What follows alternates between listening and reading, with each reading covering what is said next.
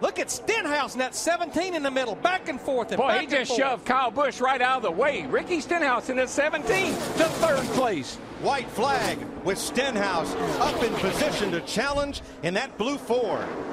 You know what, Larry? I believe that tape's going to stay on there, and that baby's going to come home a winner. Denny Hamlin has not lost a race this week. He's number 11. Keselowski, the 2012 champ, battling back to the top. And Dale Earnhardt Jr., the Pied Piper of Daytona, trying to hold them all at bay. And Kyle Busch was trying to make a third line at the top of the racetrack. Boy, here they come. Now, this is where it gets interesting. We've seen a lot of passes off turn four to the start finish line, but that 88 is pulling away. Less than a mile to go. Oh, we got a wreck. Third generation star Dale Earnhardt Jr. brings him to the flag. Checkered flag waving. It's over. It's Earnhardt.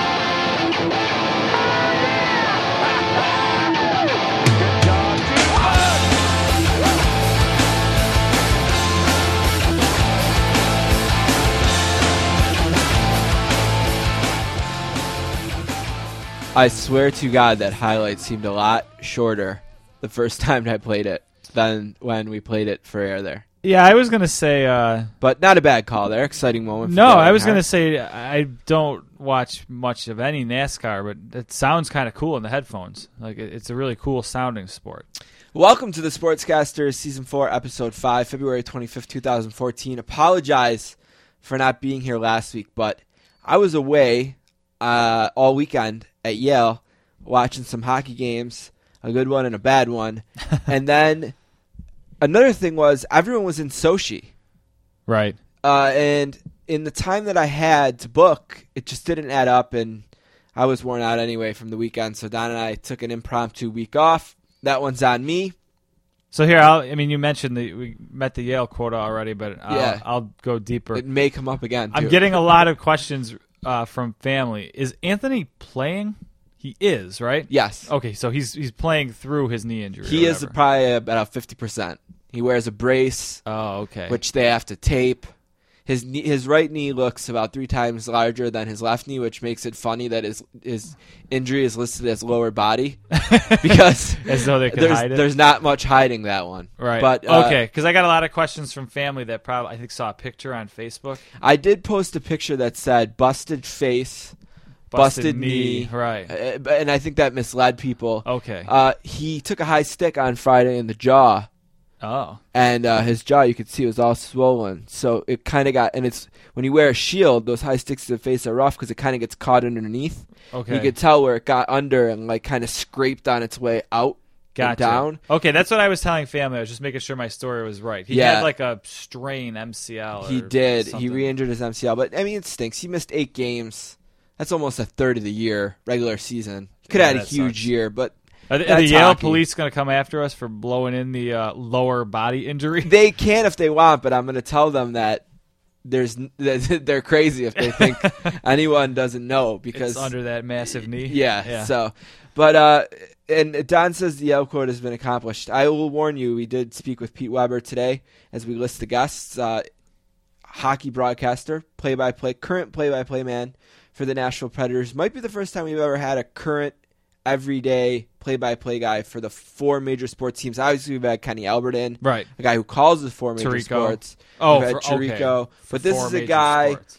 Uh, This is a guy who calls a specific team's games every night. I don't know that we've ever had anyone in that capacity before. Probably not. He almost died in the, the Minnesota Wild's arena uh, of a heart attack a couple weeks ago, two games before uh, the lockout, but was saved by what is an incredible infrastructure of health,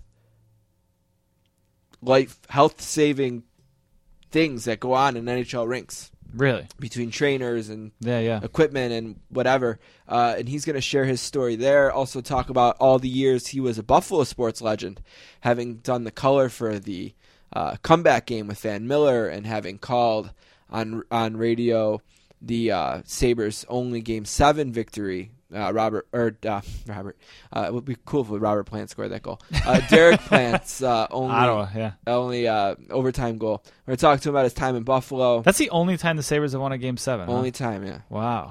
and uh, we're going to talk to him about a bunch of different uh, different topics, calling Nashville Predators games. How good is Shea Weber? Really, he's a fascinating interview, one of the better ones we've had in a while. Speaking of fascinating interviews, Matt Crossman, who first came to us when he was a writer for what now isn't even a magazine anymore, the Sporting News.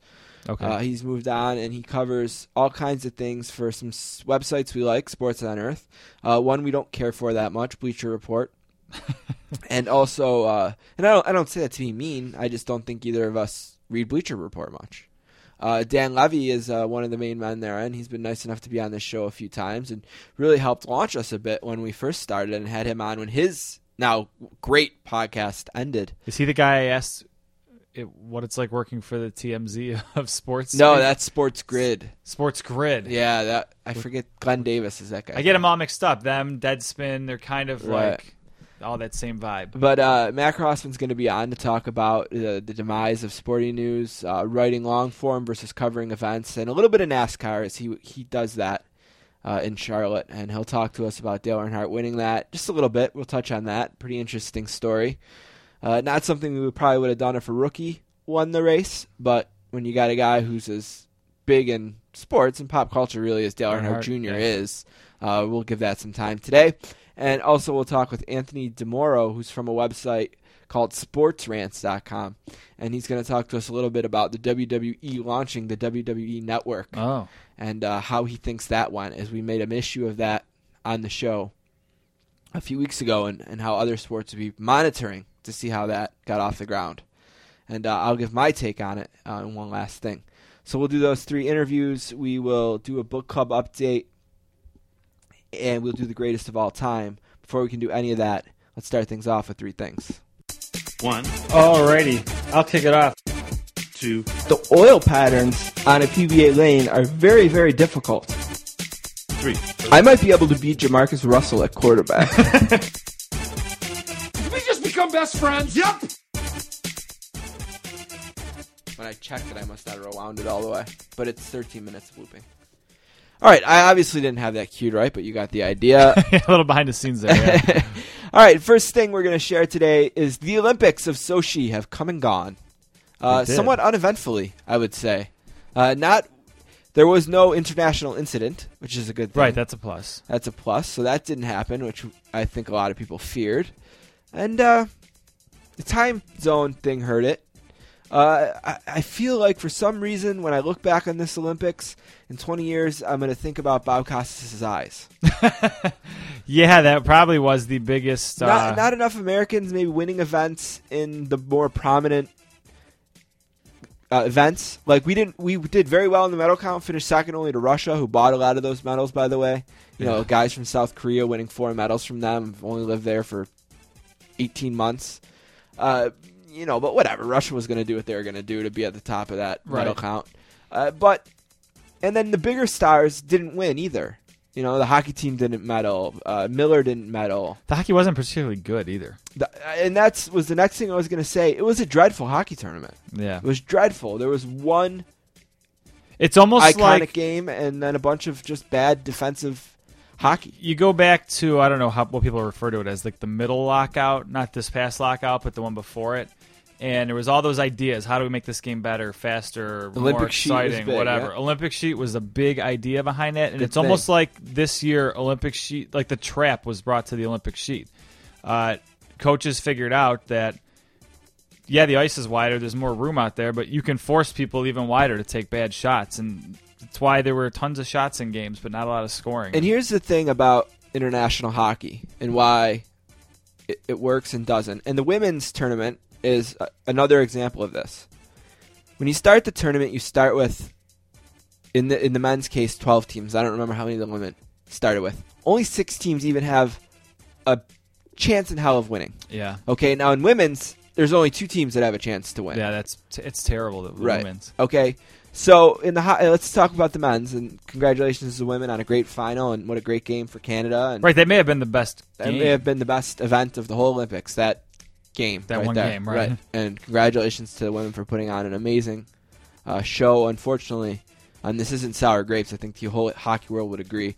Fortunately, the refs were way too involved in that overtime. Yeah. both ways, uh, both ways. Just bad calls all around.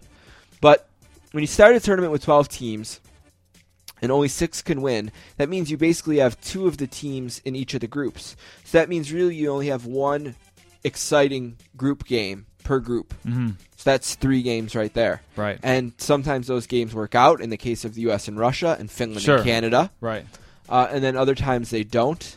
In the case of uh, what was the marquee game, Sweden and whoever was number two, Czech Republic maybe was number two in their uh, grouping, yeah, but they had a be right. horrible tournament. Right. So you throw them out, now you're only down to five teams that can win.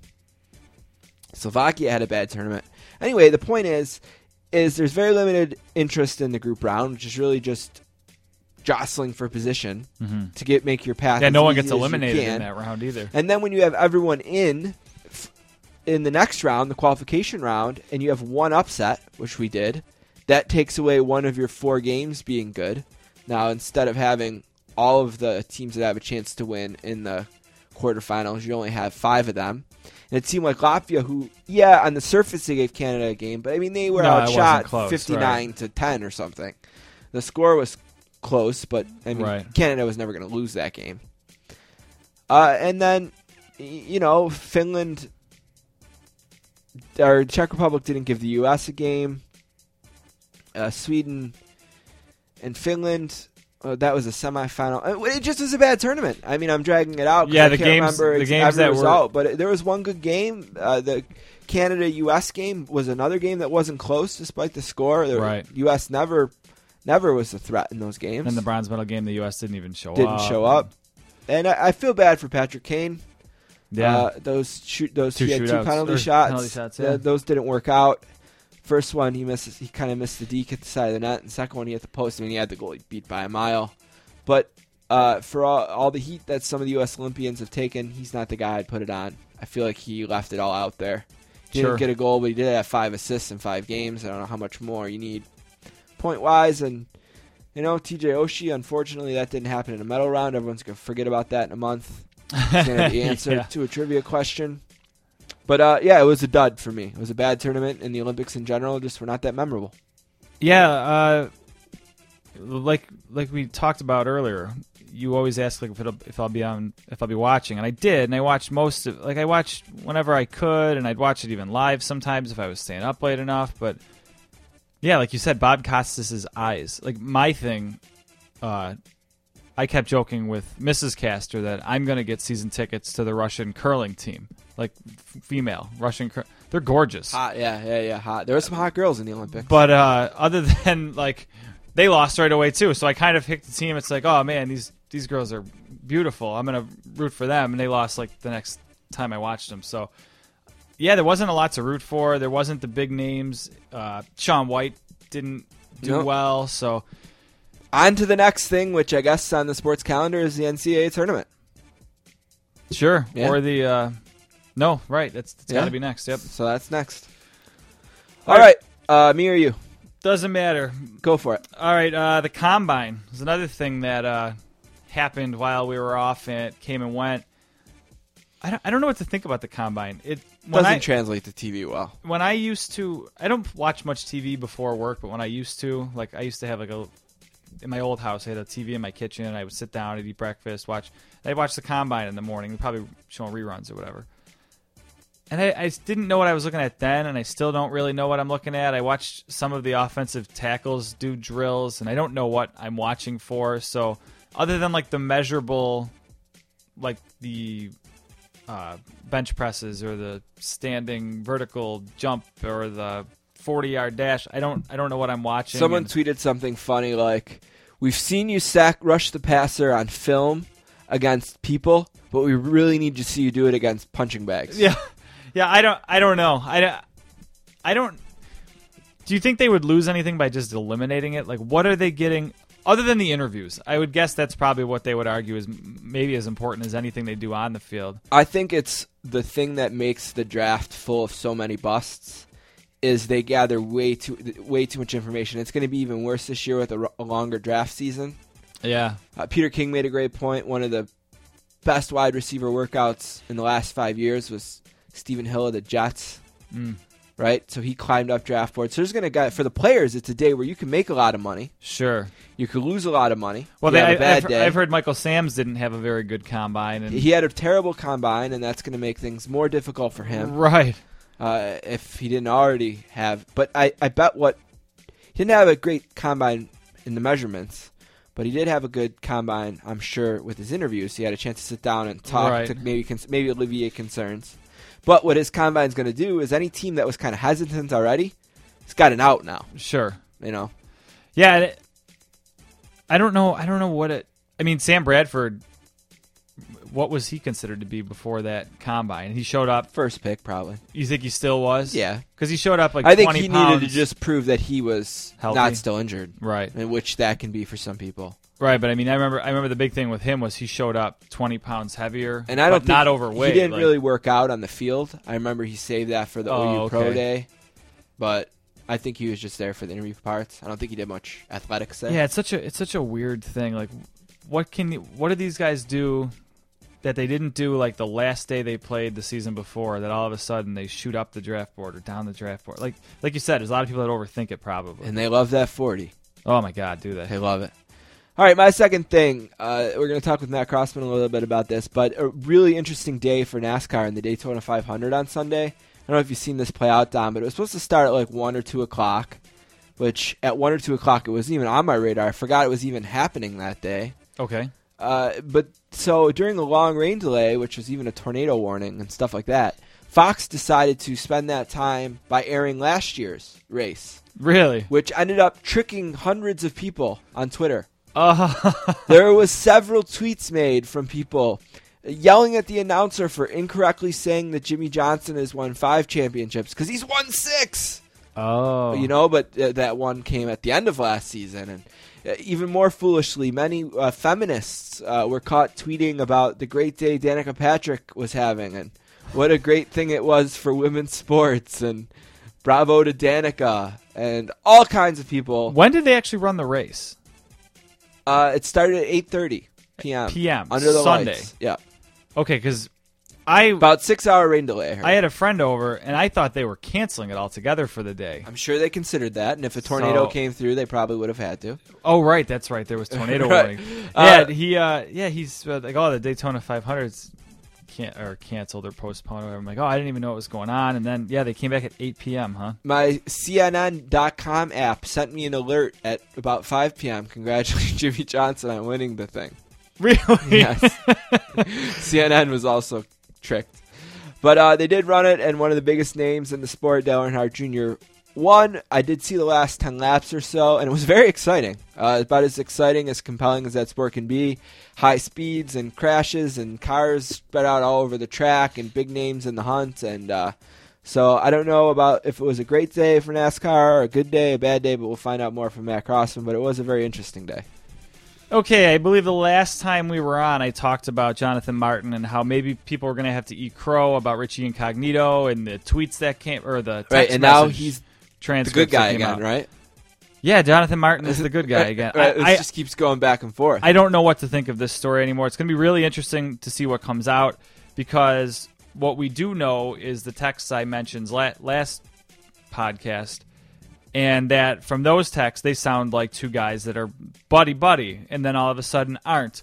So there is some major information that's there's some gap in there in a small amount of time, but there's some gap in information there. Now this morning, Jason La Canfora gets a story that. And you should say too that a report that the Dolphins commission, an independent report, came out and basically painted Incognito to be the bad guy. Right, again, right. again, right. Yeah, they reiterated that. Well, Jason La Canfora tweeted something this morning. I don't have the exact tweet in front of me, but it basically said Jonathan Martin is asking to be waived. That Right, it would be it would be unfair for him to try to go back into that locker room. Blah blah blah.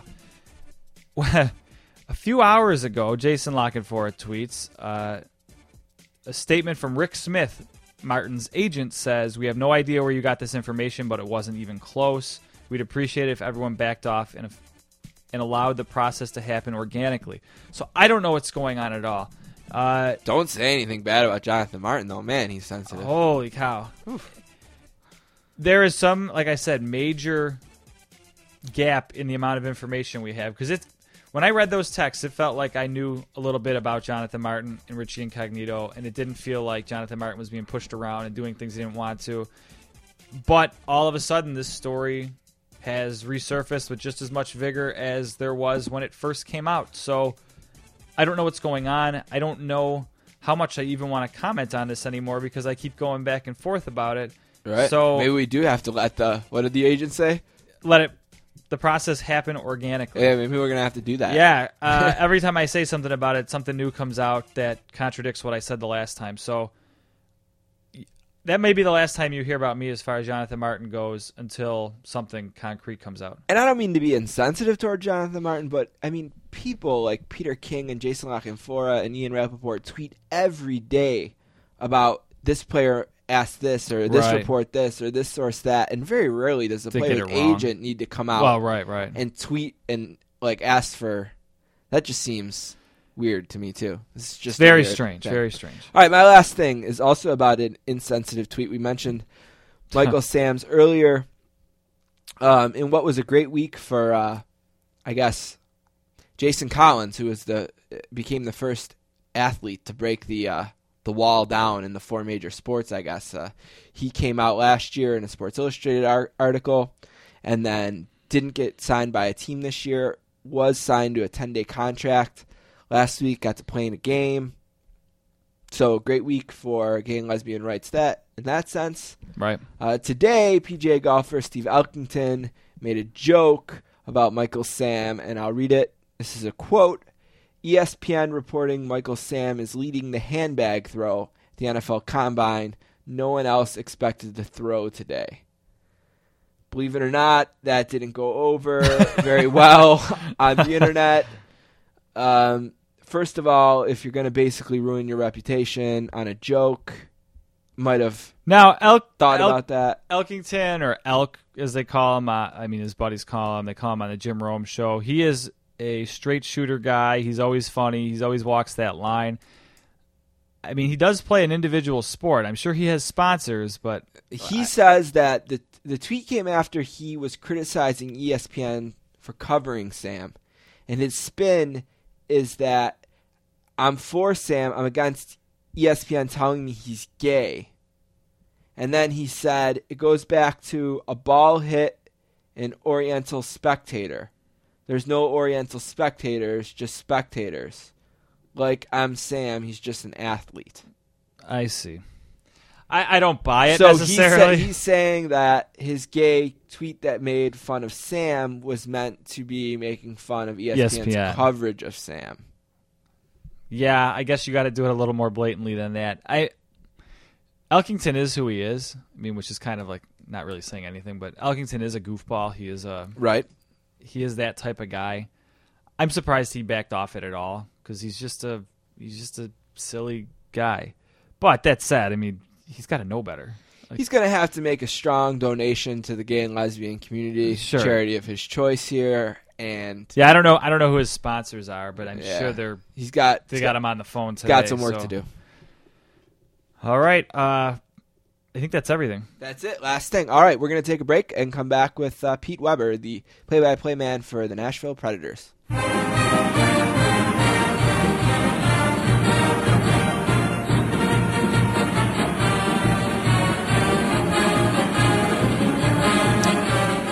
Our next guest grew up in Illinois and is a graduate of the University of Notre Dame and was one of the voices of my youth calling sports in Buffalo for the Bisons, the Bills, and the Sabres. He's currently the play by play broadcaster for the Nashville Predators and gave everyone a scare last week, but we're glad to have him making his first appearance on the podcast today. A warm sportscasters welcome to the great Pete Weber. How are you doing today, Pete?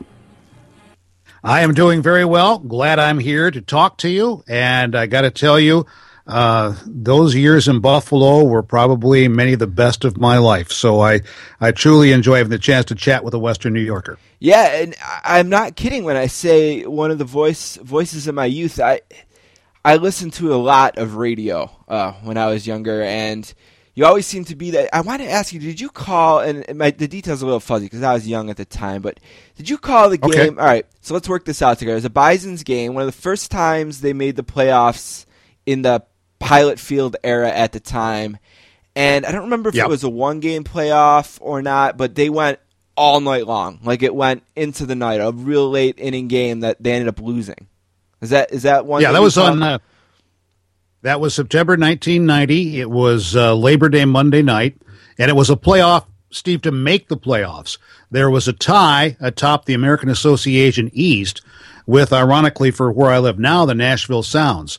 And yes, it went. Uh, it was an unscheduled game. They still sold 16,000 tickets starting that morning day of game, and when, as it turned out, 18 innings until it was decided that Nashville would win the American Association East and then go on to play for the association championship. Yes, I did that game, uh, and I still have several recordings of it on several rec- uh, computers here. I thought you did because my dad and grandfather went to that game, and I remember listening to it all night. Like I remember laying, around, you know, my my mom coming in a few times, like saying, "Is this over yet? Like, are they coming home?" You know, and I was like, you know, no, no, not not over yet. You know, and I just remember that going like all night. That has to be a huge memory of your time in Buffalo. Are there any other Sabres games, Bills games, Bison's games, ones that jump out as favorite moments calling Buffalo sports? Well, the Bills come back against the Houston Oilers uh, in the divisional playoff round, where they ended up going on to the Super Bowl yet again. Another radio Um, only game, right? Yeah, that wasn't on TV. yeah, there. yeah. Right. I, I remember I sent away for a VHS tape to someone in Virginia so I could have the video of that. Uh, shortly thereafter, though, we did get the uh, the specials put together courtesy NFL Films on the Empire Sports Network uh, during that next week. For the Buffalo Sabres, it has to be being privileged enough to have called the only Game 7 win the team has ever had in the playoffs, and that in uh, 97 against the Ottawa Senators. Uh, Derek Plant's uh, two goals in that game, including the game winner in overtime. Uh, but for the Bisons, uh, still the most memorable game for me is going to be their playoff with Denver in 1991, where they took the first two games at Pilot Field, both by 4 1 scores, and in a best of five, only need to win one more, even with the next three coming up in Denver. Well, they got pounded in game three in Denver and brought about game number four. Game number four was going into the history books one way or another. Greg Matthews was pitching a no hitter. It would have been the first nine inning no hitter in the history of Mile High Stadium, all the years that they had had professional baseball there. And uh, being a hitter's paradise, really pointing out all of that out. So it's 9 nothing Denver going to the top of the ninth inning. 32 minutes later, Greg Edge, carrying the tying run, was called out. You notice I said called out Right. at home plate. The tying run. It was 9 8, the final. Uh, all hell broke loose shortly thereafter. Players, including and including general manager Mike Billoni, were suspended for what turned out to be the deciding game the next day. But that's a game I will never forget. You think a totally lost cause. And then Jeff Banister leads off that ninth inning with a base hit. Then there's a three run homer later on in the inning by Brian Dorsett. And then the bases filled. Uh, Eddie Zambrano scored the uh, first of the what should have been three runs, and then Ty Gainey got the next, as I recall. But Greg Edge was called out at home plate by umpire Scott Potter. Not that I remember anything particularly about that. I want to ask you a little bit about some of the guys you work with, but I'm going to save that for a little bit more when we talk about what you're currently doing for Nashville. You kind of directed me earlier to a blog uh, that you wrote about your experience last week uh, having some health issues. I guess you were in Minnesota a couple weeks ago now. It happened uh, right before before the break in Minnesota. And as I was reading it, one thing that I thought of is anyone who's in hockey at really any level, and, and I'm sure there's people who are maybe more involved in other sports that would, would want to stick up for their sport and say it's the same uh, there as well. But we've seen so many in Buffalo. We've seen it with uh, Zednik, uh, Malarchuk, uh, Oh, yeah. pot- potential tragedies that get avoided by the way the NHL has just the the dedication of their of the people that work for these teams and, and the the things that are in place to avoid them and you lived it. Do you want to talk a little bit about your blog and, and what you wrote and, and kind of give a little bit of an extra thank you to, to so many of the people that helped you and I guess we can say saved your life in a sense. Oh yeah, and I'd like to point out a commonality in those two things you you cited, Richard Zednik and Clint Malarchuk. And here was a guy who was working on two different sides of that, but was there in Buffalo for both to help save the lives. And that was Jim Pizzutelli, who I first met when he was trainer of the Rochester Americans. He was with the Sabres for Clint Malarchuk, knew to go out there and put pressure down on the carotid artery, and he did the very same thing working for his old Rochester boss, Mike Keenan, with the Florida Panthers to save Richard Zednik as well. It's an amazing how when you have the right people there at the right time, people can be saved. I don't think there's any question about that. But Jim Pizzutelli was the guy who was the hero uh, on two different hockey nights in Buffalo in two different buildings. Yes, absolutely. Yeah, and uh, you know, and then you think about I know the Rangers had a first round pick who uh, passed away playing in Russia, and uh, there was talk, yeah. you know, they didn't have the proper equipment on hand, and, and what a mess it could be. But the NHL just seems to be so great about this, and maybe it leads us a little bit into your experience that you blogged about, and people can read that on NashvillePredators.com, by the way, and we'll link it as well so people can find it easily. But uh, you kind of seen those those moving pieces and, and how how effective yeah. they can be. Yeah, well, and I saw it one night too, uh, just coming back from the uh, lockout uh, number two uh, for the NHL, number one for the Predators in 2005 in a game at Detroit. Jiri Fisher all of a sudden passed out on the Red Wings bench. That's right. And and uh, thankfully, the doctor sitting right behind the bench got down there with the paddles to. It took several jolts uh, to resuscitate him. So Jiri Fisher, while no longer a player uh, is still among us. And thoughts like these, Steve, were going through my head uh, as I was fairly certain I was in the early stages of a heart attack uh, a couple of Thursdays ago. But I knew that when, uh, you know, we use what resources are available to us. So I had written uh, on the blog on the Nashville Predators website that I felt a tingling sensation along my jawline across both sides and a cold, clammy feeling. Nothing else. Nothing like when you, uh, if you can recall the stand up routine that Richard Pryor did about his heart attack, which made it sound like, you know, there were boulders being thrown by Samson onto his chest and he couldn't breathe. I experienced none of that. But I did go to my computer and Google that particular uh, symptom or thinking it may be one of those trigger point symptoms, the the, jing- the tingling feeling, and saw that yes, it could be. So I immediately decided get dressed, get cleaned up, get dressed, cut short that workout, go downstairs, uh, tell the guys at our scheduled production meeting, I don't think so, uh, boys. So they immediately got me some aspirin and uh, got me going. And I could tell by the looks on their faces when I came to the table that I must have looked like some sort of monster, or at least a person not feeling very well at that point in time or in some sort of distress. Within no time, I was over checking in with the Predators trainers at the Xcel Energy Center some uh, two and a half hours before the Predators would take the ice. They called in the Minnesota Wild training staff too. And as they did that, they contacted the St. Paul Fire Department EMTs who came in and gave me a couple of EKGs and said, uh, Would you please step onto the stretcher? We're going over to United Hospital.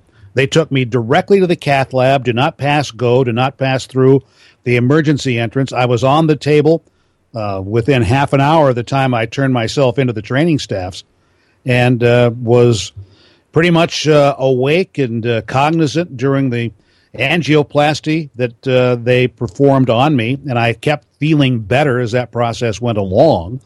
And then they put in the three stents and said they normally uh, would probably have kept me over that weekend to put the other stent in, but since uh, my surgeon in charge there, uh, Dr. Biggs in St. Paul, had been Vanderbilt educated, he just sent me with videos of the whole procedure and everything back to Vanderbilt, and they wanted one more stent put in another artery. The following Thursday, it was done and uh, I'd have to say I've probably come off pretty easily in this whole procedure. But I'm, but it was all because of people, timing, and the proximity from the Xcel Energy Center to United Hospital. And what a busy day that turned out to be for Predators trainer Andy Hosler. I mean, because when the team was on the ice about two hours later that morning, that's when General Manager David Poile got hit with a deflected pass in a D to D drill uh, from Shea Weber, and you know effectively breaking the orbital and suborbital bones around his eye, bones in his nose, and uh, we don't know yet for sure. It's been published, but they're still concerned about whether or not he will regain his vision in his eye. Oh, So between the two of us. I'm the, I'm the lucky one. I'm the lucky one from that day. Right. Wow. Unbelievable story. And in all that, so was that before the last game before the Olympic break? Our next to last. That Nice. was the Thursday in Minnesota, and then finished up at home on Saturday night against the Anaheim Ducks. What a nice uh, schedule for the Ducks. Huh? They were home, flew east for one game for many of their team, and then had to fly back to the West Coast. Well, that's pretty impressive. You know, heart attack, four stents, and you're only going to miss two games. I mean, that's a hockey player, right? That's timing, huh? it's a hockey player right there. the first game I ever missed that I was assigned to was that Thursday game uh, in Minnesota. you got your start in hockey at Notre Dame, and Yep. uh, the Notre Dame actually played a hockey game last year that basically changed the life, my life, and my whole family's life. And uh, Yeah, yeah, you know, if they uh, don't win against Michigan uh, last year in the final, was it CCHA championship game ever played? Uh, my brother's hockey team does not go to the NCAA tournament and does not win it. Unbelievable, right? and what a family experience you people had. That Yeah, had to it started quite a run. For I mean, sure. I mean that should be the basis or the start of a very interesting book. Right, yeah, for sure. Uh, it's funny because everyone who listens to the show regularly, they're having their eye roll portion of the show right now. It's like, oh, we're, we're talking about Yale hockey again. Great. but uh, no, I just I saw that. I, I wanted to mention that to you. Another unique kind of coincidence. Uh, but um, thanks to Anders Lee and the guys again. Uh, I thank them often. Yes, Right. Uh, but um, the other thing I want to ask you about is Nashville. So, oh wait, before we get to Nashville, the Olympics. Were you like me? Was that just a dreadful hockey tournament, or did well, I you miss know, something? th- there was there were highs and lows to be certain. Uh, nothing higher, and nothing more for a. I knew my heart was good when I got Saturday. through the shootout Right. with TJ Oshie, or as he was referred to in the St. Louis Post Dispatch, TJ Sochi, uh, after his performance there. What could be more calming than seeing a guy in the highest of competitive circumstances smiling before he takes part uh, in virtually every uh, chance he had in that shootout? That was absolutely incredible to me. Now, if you're a fan of the of Russia, you didn't enjoy that at all. No. Uh, if you're a fan of Canada, I don't know if you enjoy it so much or if you're going, "Whew, we had to do that as if it was their birthright to win that gold medal. Um, it it all depends on your point of view, what you thought about it. I I thought the caliber of the hockey was great, and I I'm very very sorry for a number of clubs who ended up losing players, particularly the nephew of the Buffalo Bandits, John Tavares, of the same name with the New York Islanders, who won't be able to play the balance of this year. He's a fantastic young player, and I hear your dog agrees with Yeah, me. in he loves it. My dog, I'm- my dog wants to be a big part of the show today. He's two for two on interviews and barking. His name is Colston, and he's a he's a character on the show, so people know he barks. Colston. sometimes. All right. Yeah. All right. Yeah. Well, I love dogs, so I think this is absolutely fantastic. And my dog is outside, or he'd be chiming in from this end. So that's the way that goes. Uh, huh. yeah, that's uh, When you record at home, dogs bark sometimes. I'm sorry he, right. he interrupted you, but uh, you know, I had a question about as a broadcaster. Now you're going to go back to to Nashville, Mhm. and uh, the season's going to start up, and Nashville's third from the bottom in the West, and not probably not going to make the playoffs uh, this year. Is it is it more challenging as you get down the stretch to to call these games that? I, I, I feel so bad for Rick Jeanneret, who's kind of in the Yeah. announced as being in the twilight of his career and, and to suffer through this brutal season and who knows what next year his last year is going to bring maybe not much better you know hopefully for him it is but as a broadcaster how challenging is it going to be for you now uh, to call to call these last was it 20 games or so uh, kind of with not all that much uh, significant to, to play for for for the Preds Well, at least at, as we resume, there still is there still is that hope there for the Predators. They know they have to really tear it up. They have to pass up uh, Winnipeg, Vancouver, and Phoenix, and then either of Dallas or Minnesota to make the uh, wild card in the Western Conference. They are in fair shape in terms of uh, overtime, not uh, getting all their points in overtime. So ROW is in their favor, but they have 23 games now to make up four points. That's not that much, but it's passing those teams I mentioned that are going to make it, I think, extraordinarily difficult. And uh, you know, as far as that goes, you can't say everybody holds on to what they have right now. Uh, my original NHL team, the Los Angeles Kings, is just barely hanging on as we join you for this chat. So I'm okay now at the outset of it, Stephen, but uh, if it gets to the point where they drop quite a few, say out of the gate, and there's a five game homestand to uh, restart the schedule for them, uh, then that would be a different case altogether. Uh, other than that, I mean, the best comparison I could give you I've had in my career would be as co host of the old Buffalo Bills magazine TV show on cable, which was the uh, successor to the Chuck Knox show. So it gives you an idea how long ago that was, where we did highlights of the Buffalo Bills, who those three seasons were 2 and 14, 2 and 14, and 4 and 12. You want to talk about Ouch. knowing you're out of it from the very outset. right. And that Bills team that went 4 and 12 did so because they had signed Jim Kelly as quarterback that summer. And uh, they still ended up losing a game where they tried the Canadian defense in overtime against the New York Jets. They put 12 guys on the field, and Mickey Shuler was still wide open in the end zone to catch the game winning touchdown pass. Uh, th- those are the Hank Bullough days. So, uh, and with the Bisons, the last season with the Pirates in 1994 uh, was, or 19, yeah, 1994, where Tim Wakefield, who then was released that winter by the Pirates and signed on. We know what he did with the Boston Red Sox. But when Tim Wakefield led that club in losses and was just getting hit all over the lot before he got his his knuckleball back under control or back functioning the way he needed it to work for him. So uh, any broadcaster, I, I guess the best comparison would be Byrum Saam, longtime baseball broadcaster in Philadelphia.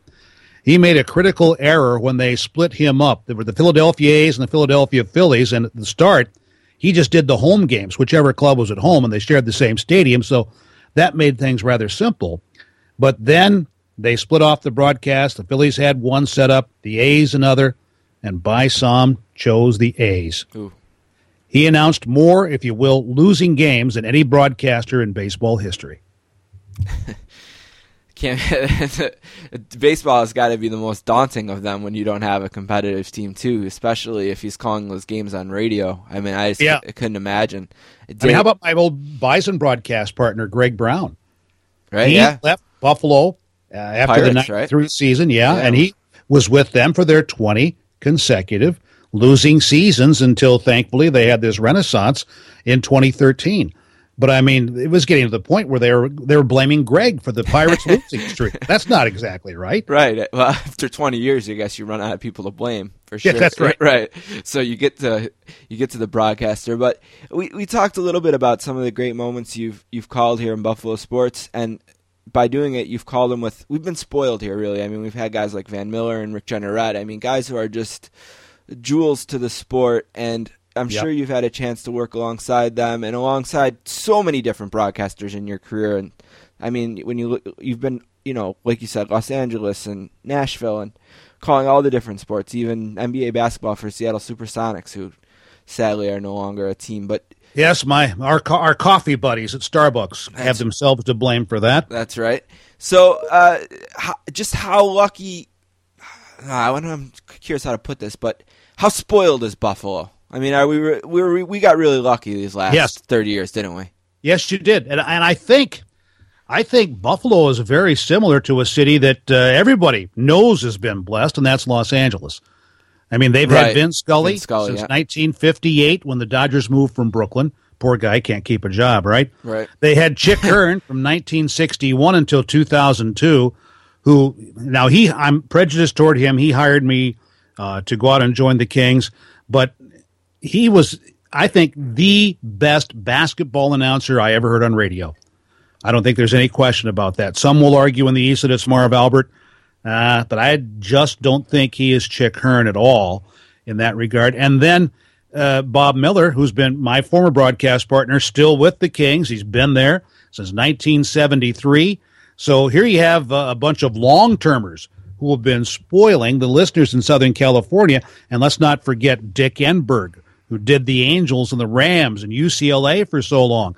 Tom Kelly, uh, the voice of the USC Trojans, who was a Notre Dame guy I'm not supposed to praise, but uh, let's let's give credit where credit is due. For and it. for that matter, Ralph Lawler, who's had to do our former Buffalo Braves, who became the San Diego and now Los Angeles Clippers, and he's done them since they moved to the West Coast in 1978.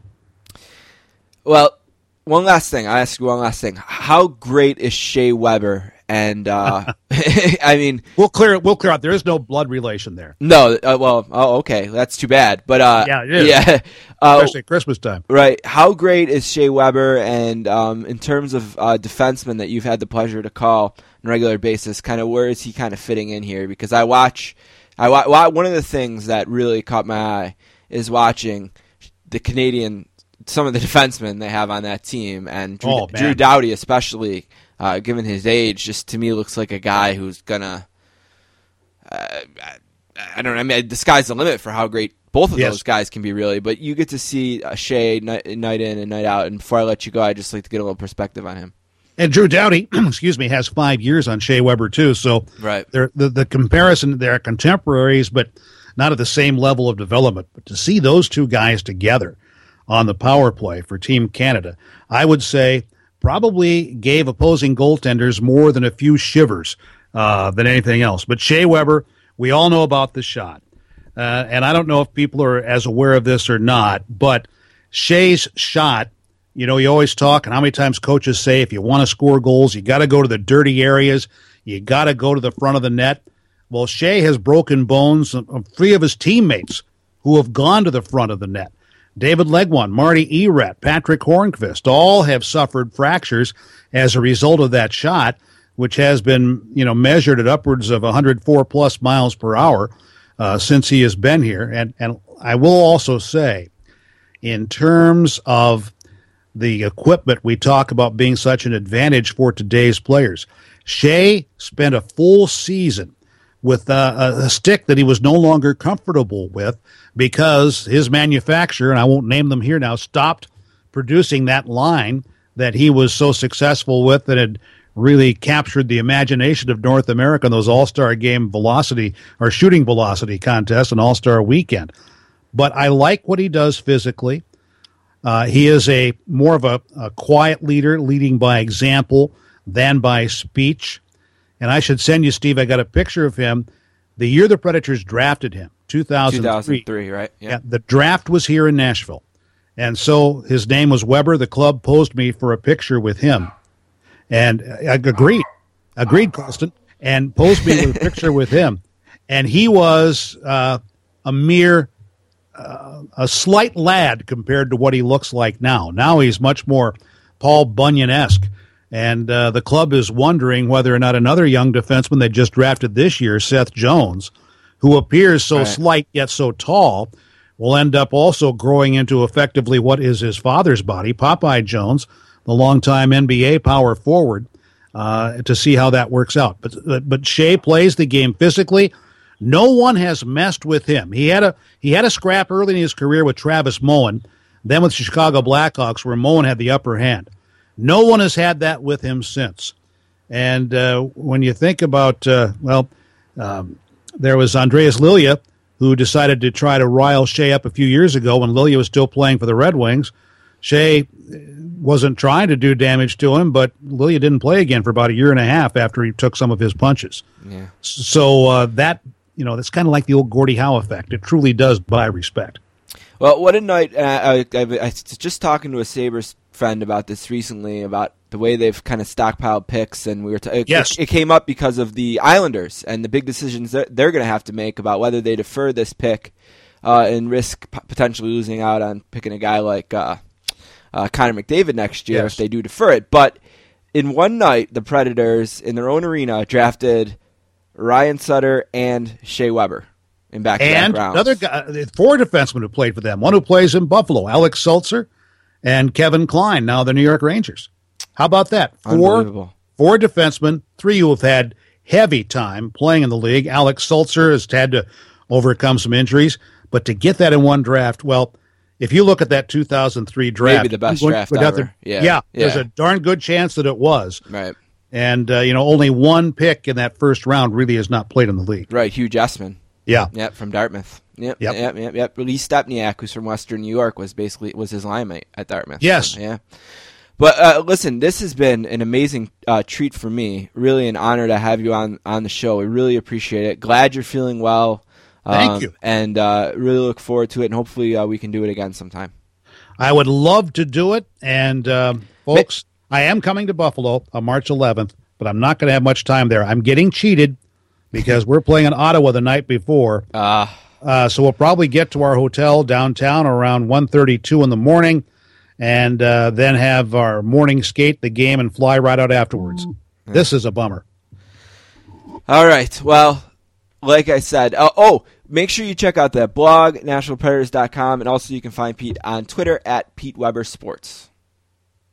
Thank you, sir, very much. Really appreciate it. Thank you. All right. And I appreciate the time you devoted.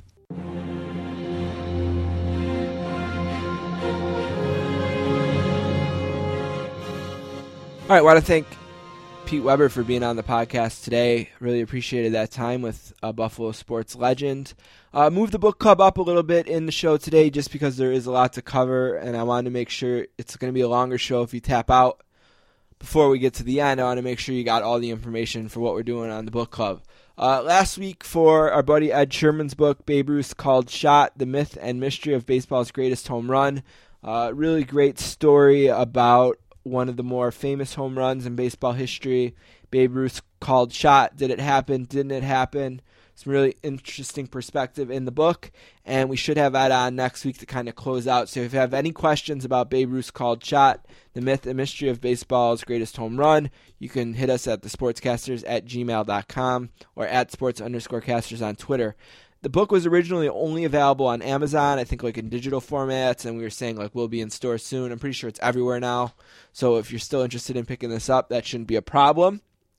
And uh, next week we're going to interview Ed, and we're going to start uh, Jeff Pearlman month, who's one of our favorite authors, really in the history of the book club.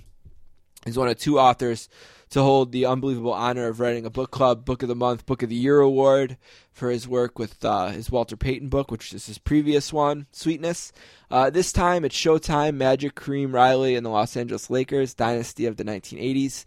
Uh, I saw on Twitter Jeff is literally uh, going to be walking around handing out flyers outside of the Lakers arena this week to promote the book. So pimping a book ain't easy. I guess not. Um, so we have Jeff coming up next month. We're looking forward to that. And then the following month is going to be Jonah Keri Expos month. So busy couple of months for the book club. Three great books, three great friends to the show. Ed Sherman, Jeff Pearlman, and Jonah Keri have all made multiple appearances on this show uh, and have all been great to us. I got- Uh, so we want to make sure we promote these books. I gotta say every I gotta like look at a picture of Jonah Keri because I don't know what he looks like. But every time I hear about him, I picture Jonah Hill because Mm, nothing like that. no, I figured probably not. Yeah. But uh, because they're both Jonahs and Right. both have like the baseball connection. They do. So- one was in Moneyball. Right. One wrote a book about Moneyball, right, but right. the, I think uh, that that's what that's what screws me up. So I got to Right. see a picture of Jonah Keri. All right, we are going to take a break and come back with Matt Crossman.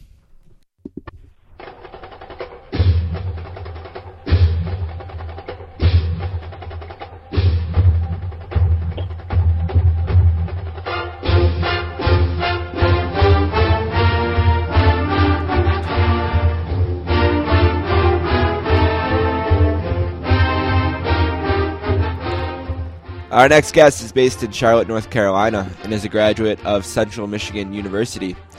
He currently writes for Sports on Earth, SB Nation Longform, and the Charlotte Magazine, as well as other places. He's a former writer for Sporting News and is making his fourth appearance on the podcast today. A warm sportscaster's welcome to the awesome Matt Crossman. What's going on, Matt? Yeah, not not too much. Thanks for having me on. It's it's been a while. Yeah, it has been a while, actually. I don't know if I. Yeah, let's see. Let's see. Last time you were on was season two, episode seventeen, and this is season four, episode five. So, yeah, a while for sure. Well, it's good to be back. Yeah, it, it's funny because last time you were on, you were on Sporting News, and Sporting News was such a big part of my life, like growing up as a as a someone who consumes sports media, and all through my childhood when it was a newspaper, and then when it turned it into a magazine, and now it just it seems like it doesn't even exist at all anymore, huh? Well, it was a big part of my life too. Uh, and it still exists. You know, sportingnews.com is still there. Uh, the magazine went away. Oh, I guess a little bit more than a year ago. Uh, they let me go in a in a big purge uh, in March. So yeah, it's. Uh, but honestly, I have uh, absolutely nothing but but fond memories. Uh, it's obviously the most important thing. Working there was not only the most important thing to ever happen to me professionally, but also by far and away the best. I mean, it was just an absolutely incredible experience. And no, it didn't end the way I had hoped, but uh, nothing ends the way you hope, otherwise it wouldn't end. We- So I have nothing but fond memories of working there. We've been big fans of Sports on Earth right from the beginning. Uh, we've had a lot of different guys from Sports on Earth come in and out. Have you had a good experience kind of with what you've been contributing to them so far? Oh, absolutely. Uh, I, I love that site. It's uh, it's just a a great mix of uh, in-depth, you know, thickly reported, you know, features and profiles, but also really smart commentary. Uh, you know, anytime your your name can appear on the same website as you know guys like Culpepper and uh, and Dave Kindred and and Patrick Hruby, you know, you're doing a pretty uh, you're at a pretty good site. Yeah, we love tenure a lot. oh Um, yeah, Tanya, yep. Yeah, and we used to have uh, Tommy Tomlinson on when he wrote, wrote there. Um, uh, but yeah, it's it's been in, in uh, Will Leitch is there as well, I believe. Uh, now, Yep. yeah, yeah. So lots of lots of guys. So we really en- enjoy that. I, I said in your bio too that you do a lot of long form stuff. That seems like kind of a catchword uh, in sports journalism and journalism the last couple of years. Tell me what you like about doing the long form stuff and how you think it's kind of grown in popularity over the last year or maybe even two. Well, the thing that I like about it the most is uh, the way you get to sit and think and work and dig and uh, really get to know the people that you're working out and then working uh, writing about, as opposed to, you know, I, I got a buddy who covers uh, one of the professional baseball teams, and he told me that last year he had 1,200 bylines. If you're if you have 1,200 bylines in one year, I can guarantee you 1,195 of them are going to suck. Right. Uh, so being able to spend a week or two weeks or a month on a piece, uh, it's it's I want to say relaxing because it's so stressful, but it's just it's much more rewarding to do that for me. Now we're going to talk a lot about the Daytona 500 and, and kind of your coverage there. Do you do you have a preference of like covering a sporting event like that, or kind of sticking your teeth in and going reporter mode and doing a more long form type of a thing like that, or it's kind of like you just like the freedom to do both, or Yeah, I like the freedom to do both. Uh, if I got to, if I had to choose between covering events and doing long form, I would do do long form. There's there's no doubt. But uh, it's a lot of fun to go to, you know, a, a big event like the Daytona 500 or the playoffs or the Super Bowl or the World Series. Uh, just sort of the see and be seen. You know, it's the thing. The thing that I don't like about covering stuff like that is there's basically no way to write anything that a thousand other people aren't going to write. Uh, you know, Dan Wetzel has uh, is is the you know the one uh, exception to that. I would say that he has uh, the unique ability to find a story and write it that day that nobody else has. But uh, I have not quite, frankly, figured out. I try to copy him as much as I can, but I haven't figured out exactly how he does it yet. yeah, he, Actually, I, I, I sat next to him at a game, a Michigan Ohio State game. I it was I think it was after he wrote a story. I think it was out of the Rose Bowl when uh, when Colt McCoy hurt his shoulder. Remember that game? yep, against And- uh, Alabama, right? Yeah, and Russell wrote this incredible uh, piece of reporting that day, and I remember I sat next to him and said, "How the heck did you do that?" So uh, that's the, that's the one downside about covering the events. Yeah, the one that I remember from Wetzel, not to make this about him, but is uh, after the last uh, Patriots and Giants Super Bowl, Yep. he wrote an amazing piece on kind of Brady and, and his reaction to it all, and it's one of the better things I've read since we've been doing this show. We have Jeff Passan on all the time, who um, who wrote a book with him too, Death to the BCS, which is which is pretty good too. I always wonder, you know, it's a weird thing about those books with multiple authors. You never quite know who you're reading, but yeah, he actually the right.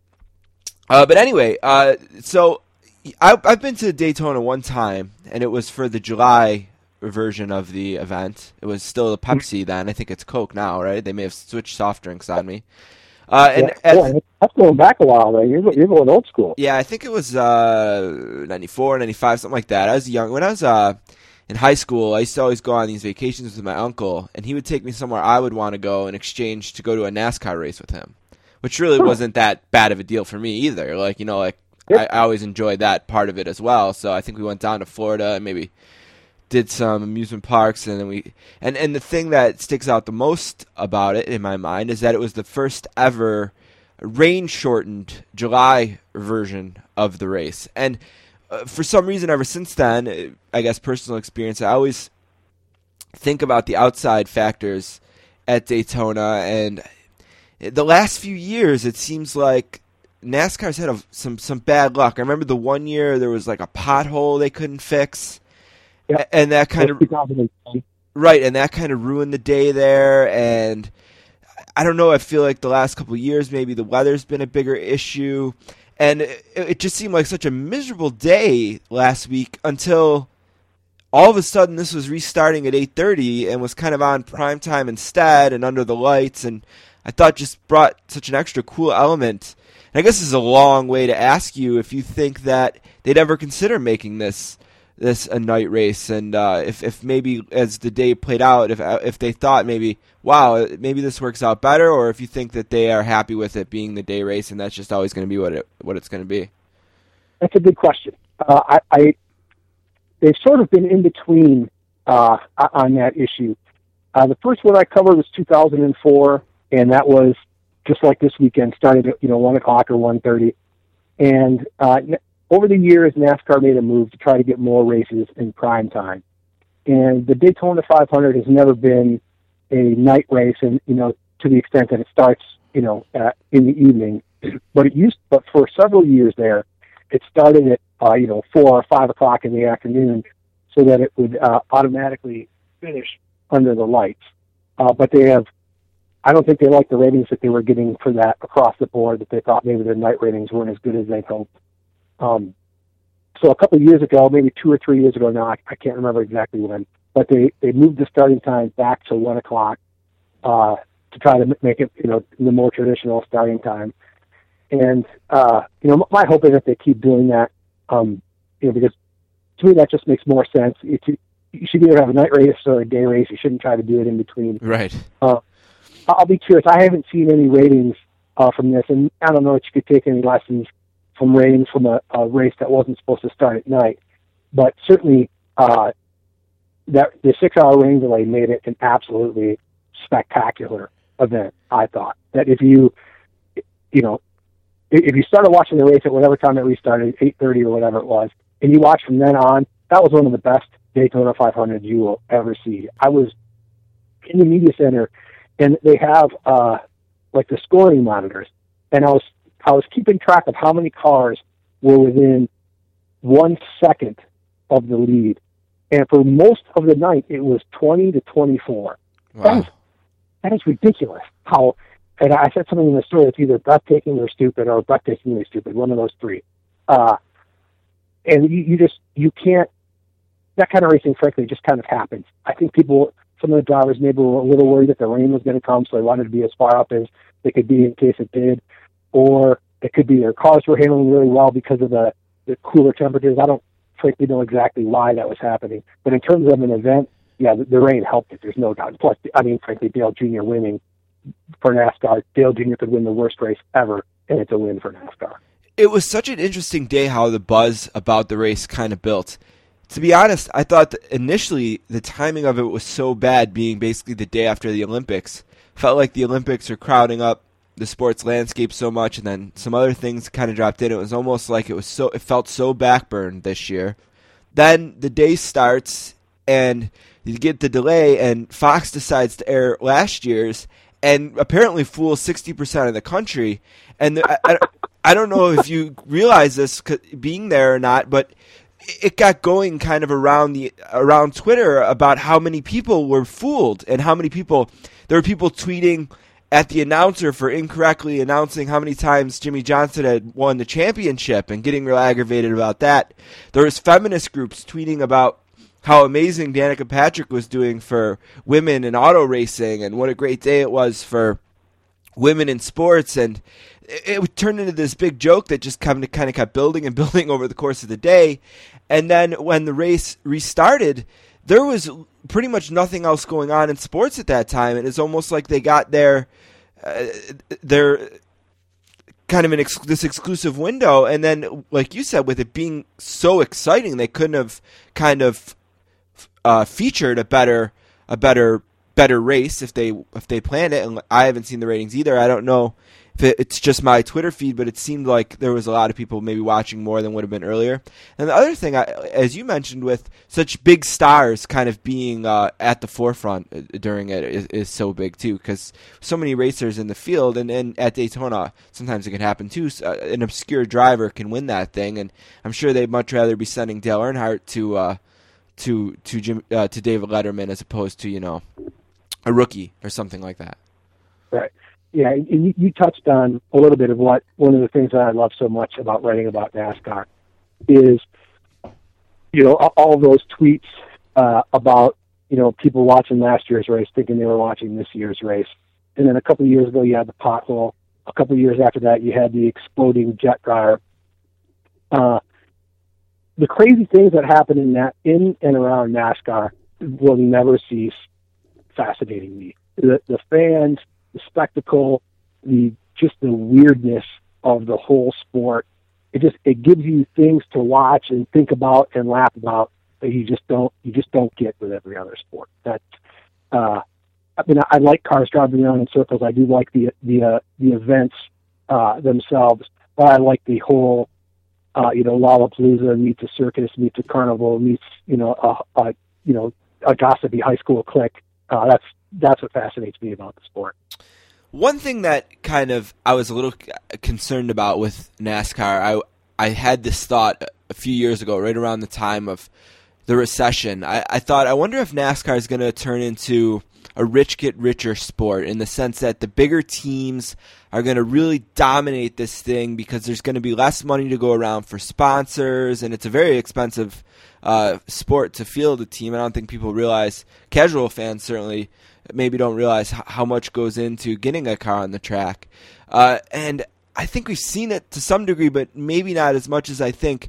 What is your feeling about the economics of the sport right now, and kind of how the the wealth is shared? And is seeing a thing like three Hendricks teams in the top five at this race is that a concern for what I'm saying? Maybe uh, taking a greater life this year, or is that just uh, they have drivers that tend to excel at that track, or uh, and, Jimmie Johnson, the way he's kind of dominated the sport recently, maybe can can back up my statement a little bit. But what do you think about economics and the way that plays into NASCAR uh, these last five years and going forward? Well, there's been a couple of things. That's a good question. And frankly, it's one of the most important questions NASCAR faces. Uh, I don't happen to share concern of people who say uh, only the good teams can survive. Well, duh, that's because they're the good teams. You know what I mean? And uh, it doesn't bother me if uh, one team wants to spend a whole heck of a lot more money than another uh, to get faster, uh, because then you know the other team can do that too if they want. Uh, there are a handful, of probably four or five, uh, you know, super teams that represent 20 teams in the sport that can spend a, a lot of money to make their cars faster. And if we're talking about a competition between 20 uh, really, really well-funded teams, that pretty much ends the conversation about whether that's good for the sport because it obviously is. Um, you know, that wasn't true in the 70s. It wasn't true in the 80s. In those years, you had a handful of teams who were competitive. And if you have 20 that are competitive, uh, you're doing pretty good. Uh, a couple of things happened over the last 10 years. Uh, the sport got way too uh, expensive for small teams to keep up, so they went away. That did happen. But that, frankly, that's the way capitalism works. If you can't, you know, if you can't keep up uh, you can't keep up. That's that's just the way that, that's just the way the world works. Um, you know, you you would hear stories about uh, you know teams that had you know ringers on the pit crew where they all they did was fly in on race day, uh, work on the pit crew and fly out, and they were making six figures. And I'm not sure that that's going on quite so much anymore. Uh, but certainly the, the rich are going to stay rich and get. Oh, my dog disagreed with that point, but that's okay. Go ahead. you know, and, and uh, you know, it's funny that your your dog starts starts barking because there's also a you know, the thing that concerns me more is that you could, if a dog had enough money, it could buy its way into it. You know what I mean? That right. The idea that a young kid is going to drive it, be the the best young driver and drive his way uh, up each series and become a star. That's just not going to happen. You have to come with your own money, uh, and even at, at the lower levels, guys are buying basically seat time. They're paying the team to allow them to drive the car, and that's a concern uh, to the extent that that doesn't mean that that driver is any good. If that driver is good, then who cares? Uh, the problem is, uh, quite often, somebody is pay- somebody who doesn't really belong talent wise uh, because he's got money is buying a seat and taking it from uh, a talented kid who just needs a chance. Now that that's I don't see that going away, and so long as there's enough of a weeding system that you're not buying your way in to an elite car and then causing big problems, I think that's okay. A couple things that I thought of while you're while you're saying that is, you know, it's not unique to NASCAR. Just about in every sport, there's the richer teams and the lesser teams. You know, uh, there's the New York Yankees and uh, Tampa Bay Rays that compete in the same division in Major League Baseball with very different uh, different financial structures. And some sports have done things to try to close those gaps, like salary caps and luxury taxes and things like that. Is that anything that NASCAR has ever considered? Now, if you're saying there's 20 competitive teams, probably don't need to worry about it. 20 is more than enough. But was has there has that ever been a consideration for them? Yeah, the closest thing NASCAR has done related to that was, boy, eight or nine years ago now. They put a cap on the number of teams each organization can field and they capped it at four. So Hendrick Motorsports has four cars right now. Uh, they're not allowed to have five, and uh, I'm not sure that that there was a point where that that rule might have been necessary. I, I'm not sure. I'm not sure it is anymore because I don't think anybody's going to would field five teams because people are having a hard enough time fielding four.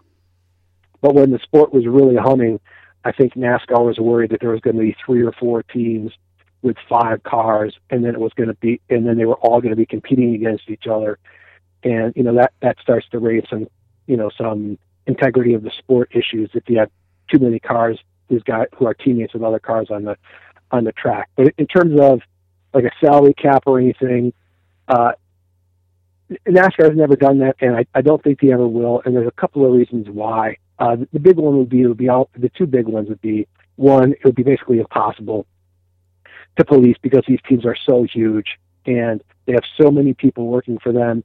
And it would be, it's almost impossible to say, okay, Jeff Gordon's car cost $50 million and Jimmie Johnson's cost 65 and some of those guys work on both teams. Well, who do they work for? Who do they right. not work for? Questions like that. Plus, I also, I, I think also if you look at Jimmie Johnson as an example, he's got Lowe's as his sponsor. Uh, and because he's Jimmie Johnson, because they are Lowe's, you got to that, that allows Jimmie Johnson to ask Lowe's for more money than just some schlub would. So you can't, and then so therefore he has more money to spend because Lowe's is giving it to him. Well, that's a value that he brings to Lowe's that you can't really, you can't say, well, you can't use that money or you can't cap that. That's that's part of the sport is the ability to attract big dollar sponsors. That's a fundamental part of the sport, and to put a cap on that would be would really be altering the way the whole economic system works. The sportscaster is catching up with Matt Crossman, who we first met when he was back at Sporting News, writing for Sports on Earth and some other places you can find him at on Twitter at Matt Crossman underscore. Uh, one kind of bigger thing I wanted to talk to you about before we let you go is Dale Earnhardt Jr. And uh, he he won his second Daytona, I think, uh, ten maybe ten years apart, and I think he's I think I heard was that he's maybe won five of the last six seasons without a win, and there's been some changes to the way they're scoring uh, the chase this year almost somewhat guaranteeing, but not quite. Uh, if you win a race, you're going to be in the chase. So I, I know that Dale Earnhardt Jr., regardless of where he is standings wise, is the most one of, if not the most important, one of the most important drivers for NASCAR. Uh, how does this win kind of uh, impact the sport for Dale Earnhardt Jr. himself? Uh, getting his first uh, big win like this in 10 years, and how does it impact the sport having a marquee name uh, clearly now going to be a prominent part in their season as it it's a long one as it goes from now until what November. Yeah, that's a good question. I, I think it, it's both really, really important and really not all that important at all. Uh, certainly, short term uh, headlines, um, a week worth of publicity. NASCAR won Sunday. NASCAR won Monday.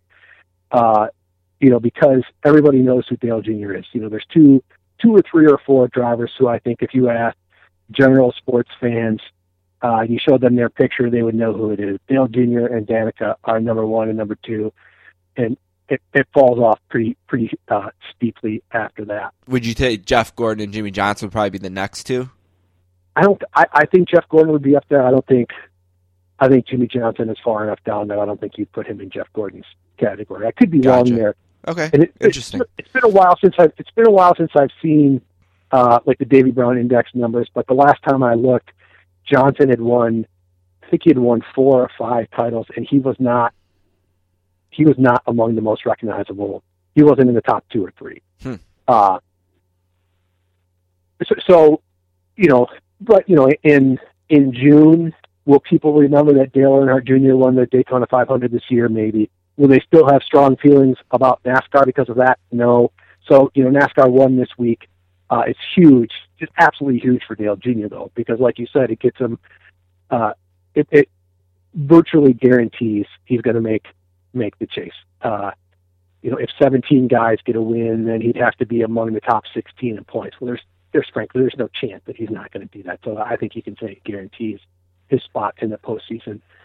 Uh, you know, winning the Daytona 500 is a career achievement, and to have done it twice, he joins an elite group of drivers.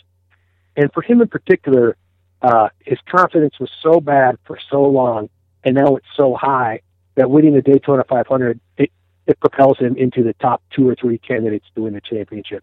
You would have thought maybe he's in the four or five. Uh, that win, once he gets it, uh, I mean, he could have. A, he's.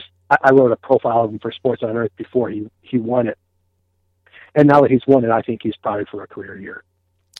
Well, Last thing I want to ask you, just I don't know how many we mentioned Jeff Gordon, and he is such a, a crossover figure for the sport, especially when he started racing. Uh, just really different, I think, profile wise into the mainstream than a lot of the drivers that had had success in the sport previous to him.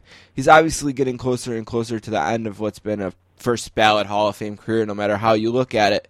Uh, when you think about uh, legacy, is there anything else he needs to do on the track, or is he kind of just uh, like a Derek Jeter type, kind of taking a victory lap? I mean, I know he, Derek Jeter specifically said this is my last year. I don't think Jeff Gordon said that. He might do ten more years. I, I don't know. It's uh, but uh, is there anything specifically he needs to do legacy wise, or is he kind of just it's all gravy from here for him?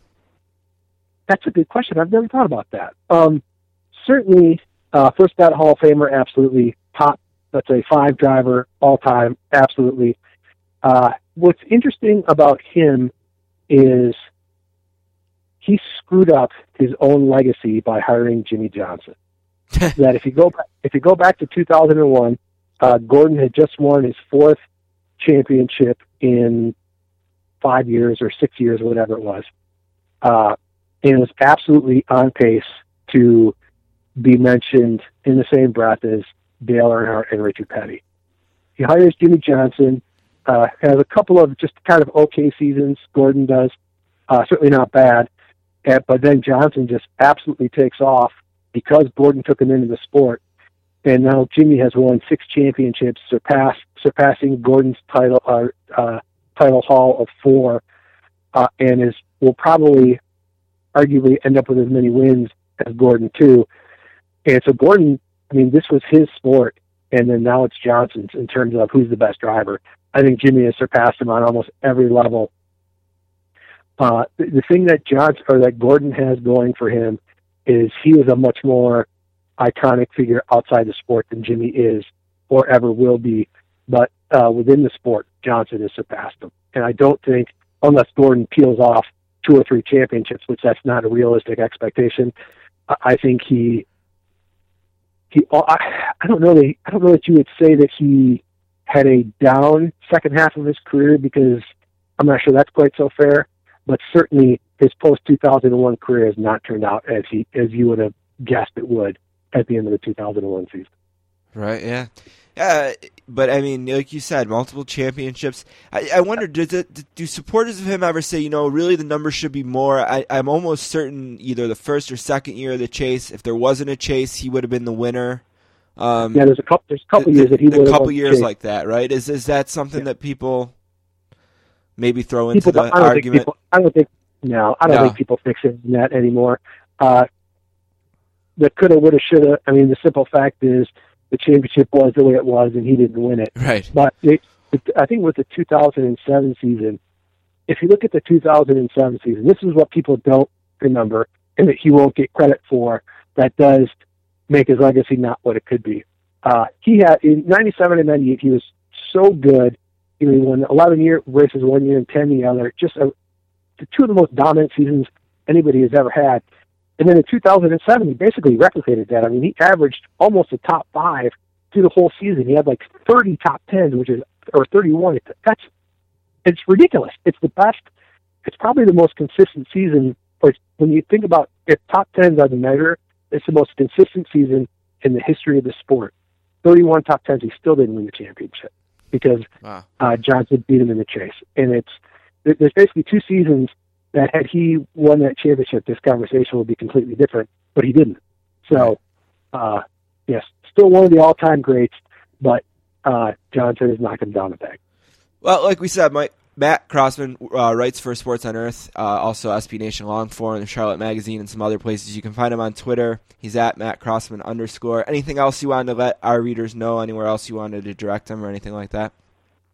I'm uh, working on a, a couple of things for uh, Bleacher Report too. They've been uh, Bleacher Report. Uh, yeah, yeah. yeah, they, they've been uh, exploring, you know, big time journalism there after, you know, getting getting their feet wet, uh, or you know, starting out as a company, I should say. Uh, you know, with a lot of slideshows and stuff like that that people say and they're doing. They've, they've hired a lot of big names in the last six or eight or ten months, and uh, I've been writing some long form stuff for them. And uh, you know, I, a collection of my work, for lack of a better way to put it, is at mattcrossman.com. Awesome. Thank you so much. Really appreciate the time. It was great catching up. Good conversation, Yeah, too. We appreciate it. Oh yeah, thanks for having me on.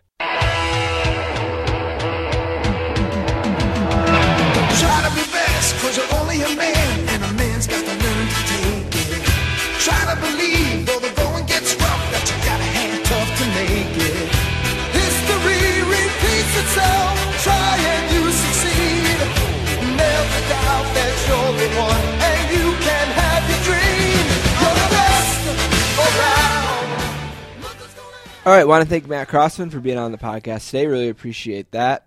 want to thank Joe Esposito for writing such a great opening song to our segment, The Greatest of All Time. Took a break on our last episode. Don't think we did it.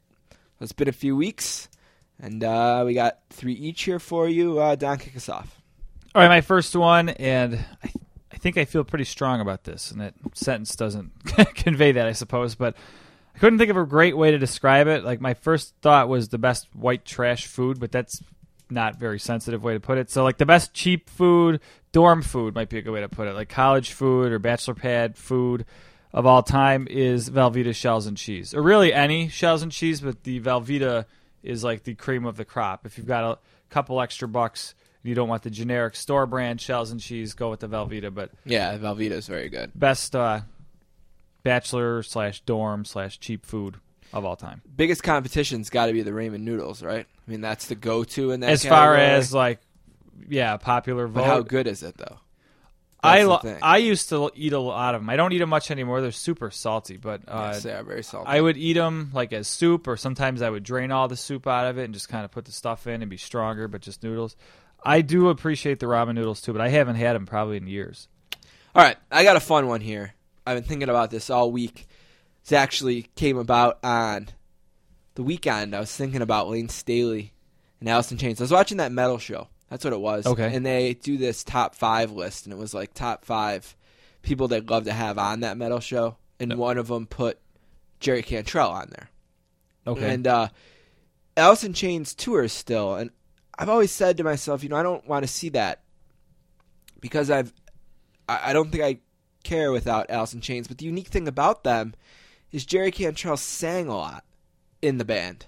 he did a lot. He did all the harmony. He, he did it, but he sang some lead as well. And I was thinking how, yeah, there'd be some songs that are like, uh, "Heaven Beside You" is an example of pretty much completely sung by um, Layne Staley. No, Jerry Cantrell. by Jerry Cantrell. Oh, okay. And then uh, maybe Would.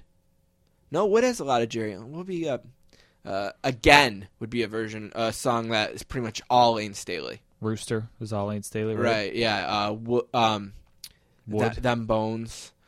Uh, there, there's a lot of them that are Layne Staley's lead singer, Right, obviously. right. Uh, but so I was thinking, the one the song I love to hear the most, I was thinking, I hope they do it, is "Don't Follow." Which, Yeah, yeah. Even though it sounds like it had to have been written by Layne Staley, it was actually written by Cantrell. And Really? I always think about this song because the only part that Layne Staley sings is the bridge. So it got me to thinking, what's the greatest bridge of all time? And I got it down to three. And we were joking about this before. I said we have to have Mrs. Castor, who's a music teacher, listen to this because one, two, or three of these might not be bridges. in my limited expertise in music, I'm pretty sure they are. And I- if I'm wrong about the Alice in Chains one, it's because the, the biographer who wrote Grunge is Dead uh, and wrote in there uh, what I just said that the only part Layne Staley sings in that song is the bridge. He's wrong about that one. Oh, really? Yeah, so it wouldn't be me wrong about Now, that now particular one. I think so. I'm going to play three bridges and declare one the greatest of all time. Yeah, How I'm do you want to do this? You want to try to guess? You want to try to Well- rank them after? I'll rank them after, but I'm just gonna throw like my foot in my mouth too, because well, this is be the thing that we get email about. is Right, yeah, How those aren't bridges. Yep, Right. yep, well- I believe a bridge joins two choruses. So like you usually get like verse, chorus, verse, chorus, bridge, chorus, something like that. I Okay. I think that's how that works. Because anything that anything b- between the choruses would be a, Another verse, verse. I think. Okay, but so thi- this is where we'll get the email right. us how So stupid we are. someone will have to clear this out. But I believe this is my third ranked greatest bridge of all time, which might not be a bridge based on your expla- explanation because I'm not sure there's a chorus after it, but maybe we'll see. Oops, hold on. Yep. Oh, pause. Sorry. Oh, Don's trying to ruin it. Yep. All right. Here we go. I better back it up a couple seconds. All right. All right. Here we go.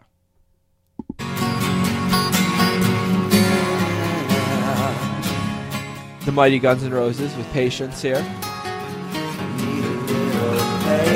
This, I believe, would be a chorus right here.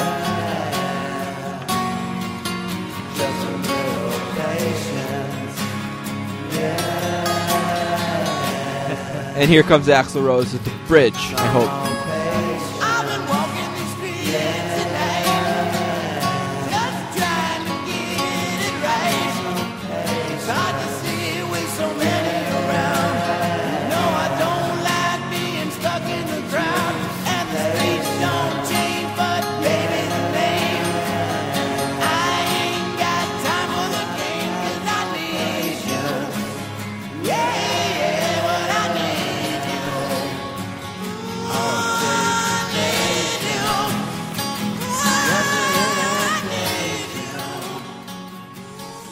So there is no chorus at the end of that. Yeah, we got to keep in mind I could be totally wrong about that. So while you're playing the next one, I'll actually uh, Google, all right, Google so what a bridge is. My number two was the Alice in Chains one mentioned.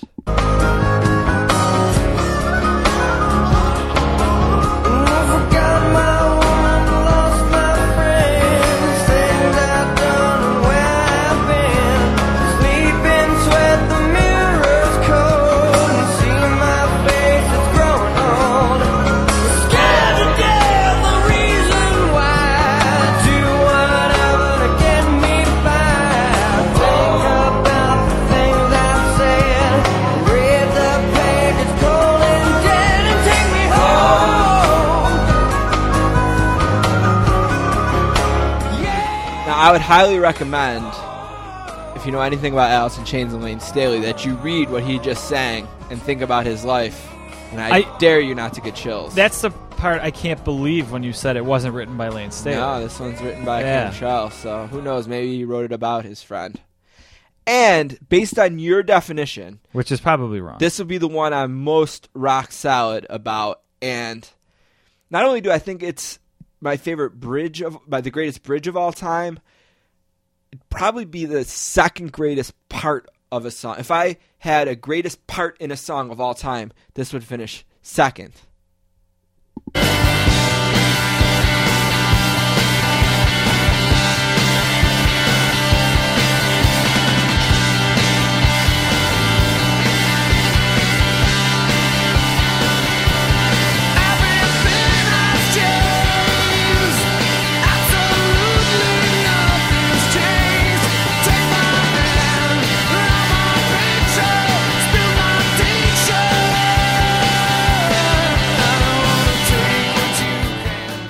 That definitely, by your definition, is a bridge because we went chorus, solo, bridge, chorus Yeah, there, right? I think so. But maybe the most misheard Pearl Jam lyric, it's everything has chains, not everything has changed. Everything has changed, absolutely, Absolutely nothing's nothing's changed, changed. Uh, just unbelievable music, lyrics, emotion, unbelievable live. Just everything about that is great. Pearl Jam Corduroy, the greatest bridge of all time. So, did you find any information on the internet about what they say a bridge is? I, if the first thing that it pops up is a Wikipedia article that doesn't clarify it for me any better. But let me see here. Song structure. Uh, where did it go? Oh, the damn. Well, we will have to have Mrs. Castor solve the mystery. Play those for Wait, us. here it is. Oh, In music theory, the bridge refers to the section of a song which has a different, significantly different melody from the rest of the song. That's that's a pretty easy definition. I think everything in there works. I think those three work if that's the definition. I think. Usually after the second chorus in a song. Hmm. Typically, a song consists of verse, pre-chorus, chorus, second verse, pre-chorus, chorus, middle eight, which is the bridge, chorus. So that kind of fits both. Of we both might actually be right, which would be a goddamn miracle. that would be, especially considering our limited uh, music knowledge. But we will get an expert to rule on that. We will have, if, even if we have to call her and bring her on. That's even an option. Should we Skype Mrs. Castor in right now? Oh, I that'd be a disaster doing it without her knowing about it. I bet with uh, the little one Would it be a fun screaming. disaster? I I don't know if it'd be fun for the audience. All right, we'll we'll uh, we'll find out and we'll get back to that one. So that was my number one, which means it's time for your number two. All right, my second one. Uh, I wrote these a while back, and we didn't do a greatest of all time. And this one's kind of generic, but whatever. I'm going to stick with it. The problem with this one we talked about is there just might not be any disputing it as an American citizen. But the greatest Winter Olympic moment of all time has to be the 1980 Miracle on Ice. Uh, I can't think of anything else. Yeah, the only other thing that came to mind was Peter Forsberg's shootout goal that became a stamp and won gold for Sweden in 1994. But Sure, and in Sweden, that's probably their They would their probably answer to that. that, But right. I, I can't think of anything close from an American. certainly standpoint. what I would say. So yeah, kind of boring, but it fit it fit the uh, the sporting world at the time. We talked about Breaking Bad a lot on this show over the summer, and since then, a lot of people I think have been wondering what might be the next show that captures us all. And it seems like True Detective and HBO has done that quite a bit. There's a lot of buzz for this show on Twitter, and people who like TV love this show. And I I watched. Who's I'm in up, it? I'm up to date. Woody Harrelson and uh, Matthew McConaughey are the stars. Oh, you, some gorgeous girl is in it too, right? Yeah, oh, like, very I, I've heard a lot about that. I think, yeah, more than the gorgeous story. nudity as well. Yeah, it. yeah. Uh, but the interesting thing is it's an anthology type of show, and it's been renewed for season two. But apparently, the way it works, there's going to be a new director and new characters and a new story. huh? So I haven't watched The Wire yet, but is that kind of how that works, or do they keep the characters from season to season? there's characters that lap over, but it's similar to that, and that leads me to my thought was the greatest television show about cops. Watching a cop show. Okay, and it's The Wire. I mean, The Wire it could very easily be my greatest television show of all time. So if I'm narrowing it down to cops, that would certainly be the choice. But I know there's a lot of cop shows that have obviously aired, and there might be some people who will maybe swear by NYPD Blue or. Sure there's a lot of them, obviously, but uh, The Wire for me is the greatest television show about cops of all time. And if you haven't seen True Detective yet and you're looking for something, I recommend it. It's only going to be eight episodes. I think they've aired six. So, uh, really, really great television, though. well that fits my last category uh, perfectly. I haven't watched it, but if I do, I will probably binge watch it. And my greatest show of all time to binge watch, and boy, I had three of them here, and they're all for different reasons. I'm going to say Firefly is the greatest show of all time to binge watch. A, it's one season long, uh, so that might actually be a strike against it. It's just really easy to watch in one session and then watch the movie. Uh, the only thing, the only problem with binge watching is that it's it's over, and then you're going to be sad that it's over. Uh, Breaking Bad, I, I binge watched. I remember binge watching it, thinking, I can't believe like, like that's that's a heavy show, and like you're emotionally invested in these characters, and then it's like a season ends or a character dies or whatever, and you're like, holy cow, and then you think, some people had to sit with this for like a week or an entire off season, whatever they call it, like summer when it wasn't on. And I just remember thinking, wow, that's I'm glad I'm not one of those people. Because I feel emotionally enough invested in this show just having watched three episodes a day for a couple weeks or whatever. But that's a good reason to binge watch that one. Uh, I mean, you have to now, obviously. And the other one is The Walking Dead, and I know it's the biggest show on TV right now, and I have mixed feelings about it. It's it's nowhere near the Firefly, Breaking Bad, Sopranos, The Wire. The, it's not in that class. I'm sure some people would tell you it is, but I just don't think the story is that good. But that's part of the reason why it's great to binge watch. I caught up with it, I think, midway through the second season, and everyone will tell you the second season is long and boring, and they're just on this farm. So binge watching it is perfect because otherwise it's going to feel like they're on the freaking farm forever, and it's going to be really slow. And I feel like that's happened a little bit again this season, but again, some people would tell you it's it's still great. I don't know. Based on your Firefly thing, I was thinking about this, and Freaks and Geeks might be one I would nominate as a great one to I binge still have to watch watch that. That's on Netflix too. Yeah, and it's one season, and every episode is good, and it's not too heavy. It plays well one after the other. Yep. Uh, Another thing I was thinking is binge watching might be best for shows that start slow, because maybe You wouldn't when you're watching from week to week, if it's slow and somewhat boring, you might drop. right. And then, so this might be so a show like Breaking Bad and The Wire were both really good for binge watching because they kind of start slow for different reasons. Yeah, I, I binge watched The Sopranos too, and I don't know if that's a good example for this. I They had such a great first season, The Sopranos. Yeah. And I just recently kind of binged watch Orange is the New Black. It's only one season long as of now, but uh, I don't feel like I needed to. Like, I feel like I could have taken the time off. With some of those shows, like The Wire might benefit from it too, because I think it's easy to get overwhelmed. You watch one episode and you might feel like you already forgot from week Yeah, to there's week so many characters. who all the characters Yep. were. So if you binge watch two or three of them in a row, which I'm sure I'll end up doing, I know I'll watch that someday. I watched three episodes and I think the problem was waiting for Mrs. Castor, so maybe I'll just watch it without her. All right, uh, with the launch of the WWE Network, and they did suck me in. I am a customer, at least for the first six month guarantee I had to make them or whatever. We'll see what happens. Might be the end of me buying their DVDs, though. There might be no need to do that with the incredible library that they're already presenting and will be building on it each day. So it made me say, what is the greatest wrestling DVD of all time? My Is, link is this easy to guess for anyone that's listened to the podcast? Yes. Okay. Uh, it's maybe my link. Uh, my link to the, the sports entertainment for the last ten years has been these DVDs, and I thought about the best of Saturday Night's main event for this. I thought about the first Bret Hart DVD because it was kind of the first time he went on the record about a lot of stuff. But I settled on WrestleMania 3 Deluxe Edition. It's a two disc WrestleMania 3 set. Disc 1 is just the regular broadcast, and Disc 2 is WrestleMania 3 presented pop up video style. oh, really? Yeah. That's pretty cool. With uh, many other extras, including the Battle Royal on Saturday night's main event uh, that led in part as part of the build up to WrestleMania 3.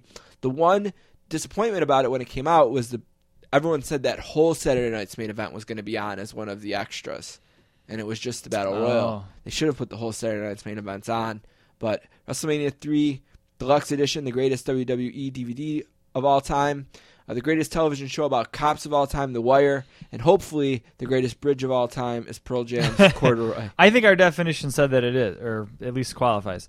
Uh, best show to binge watch of all time Firefly. The best Olympic moment is the 1980 Miracle on Ice, and the best college dorm bachelor food is Velveeta shells and cheese. We'll be right back with Anthony DiMoro.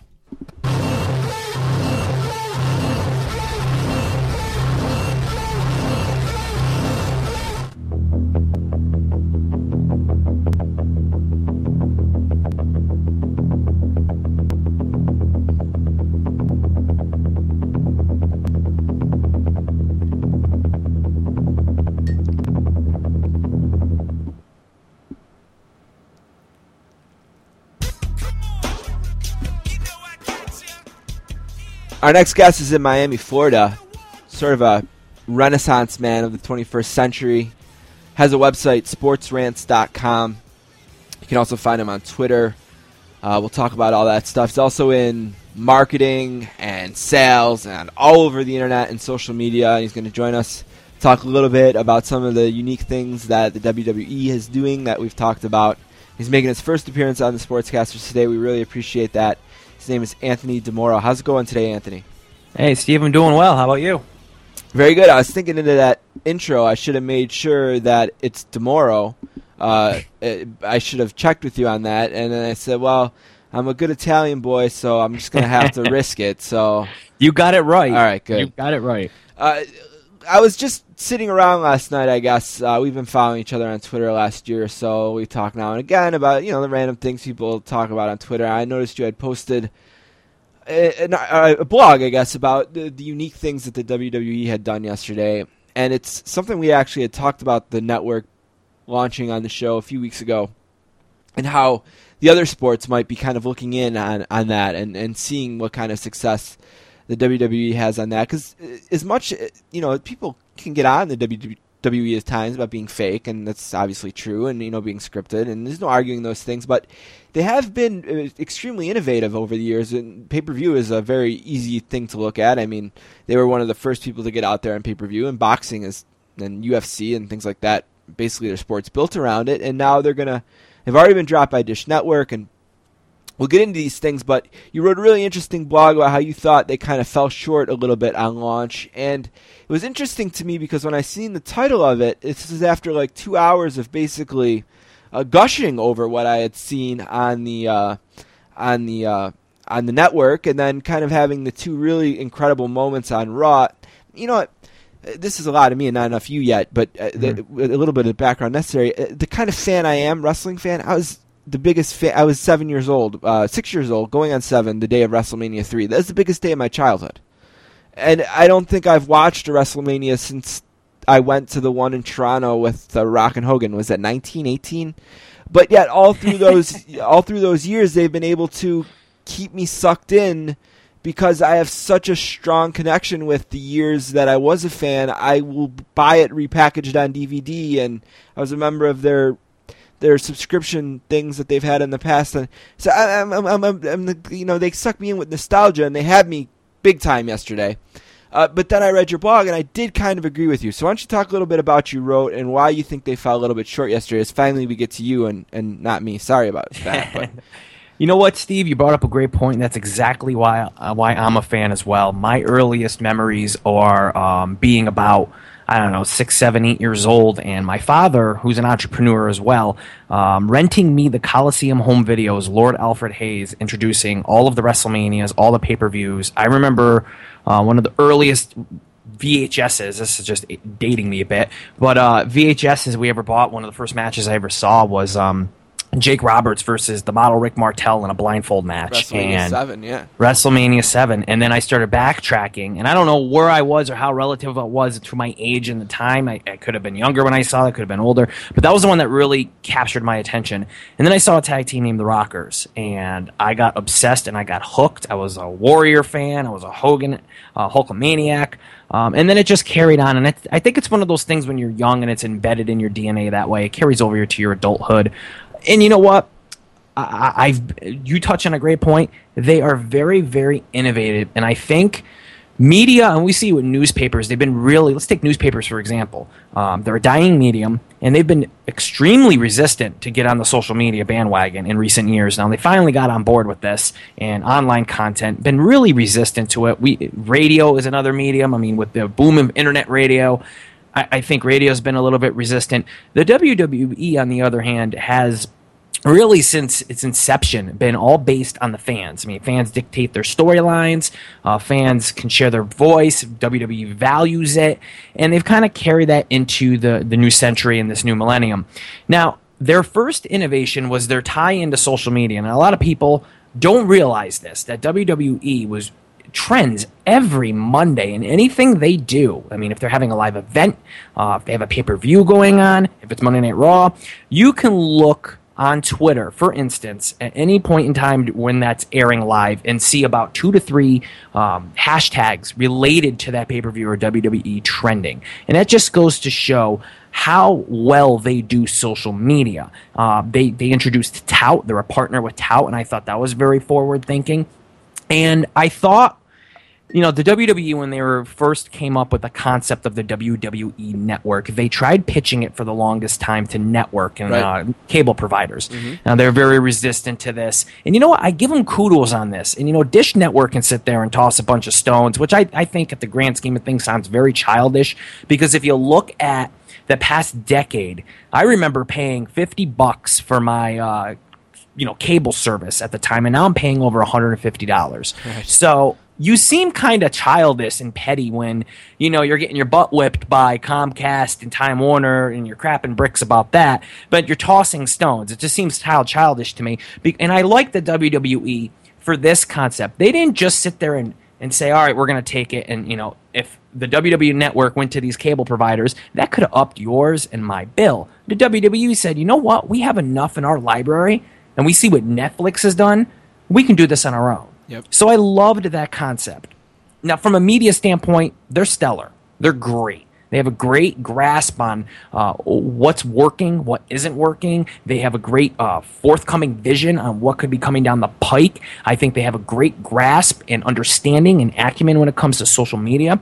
And I spent a, about a decade in social media and SEO, internet marketing, and I've seen a lot of brands struggle with this. And WWE is not one of them. I think they're a leader in this. With that being said, I think they do their fans an incredible disservice because while they've gotten strong in social media and strong in presenting an internet or an online product and a social media product, they've gotten weak in their storyline and delivering. They've deviated from what their brand was built upon, and that is professional wrestling. Now, a lot of people listening right now may be rolling their eyes, oh, it's fake, and you alluded to that. Well, it's fake in a sense, scripted. We're both laughing because we talked about that exact thing before we started. But go ahead, keep going. Colson's just chi- chiming Right. in. For Yeah, just chiming in. Third time Uh, today. but you know, I, I think they're doing their fans an incredible disservice, and I think as w- it- it's funny to me because they're so in tune with social media and how people interact, and being, you know, as I said, they have great foresight with that. But they're lacking in tapping into what their brand is built upon, which is giving the fans what they want.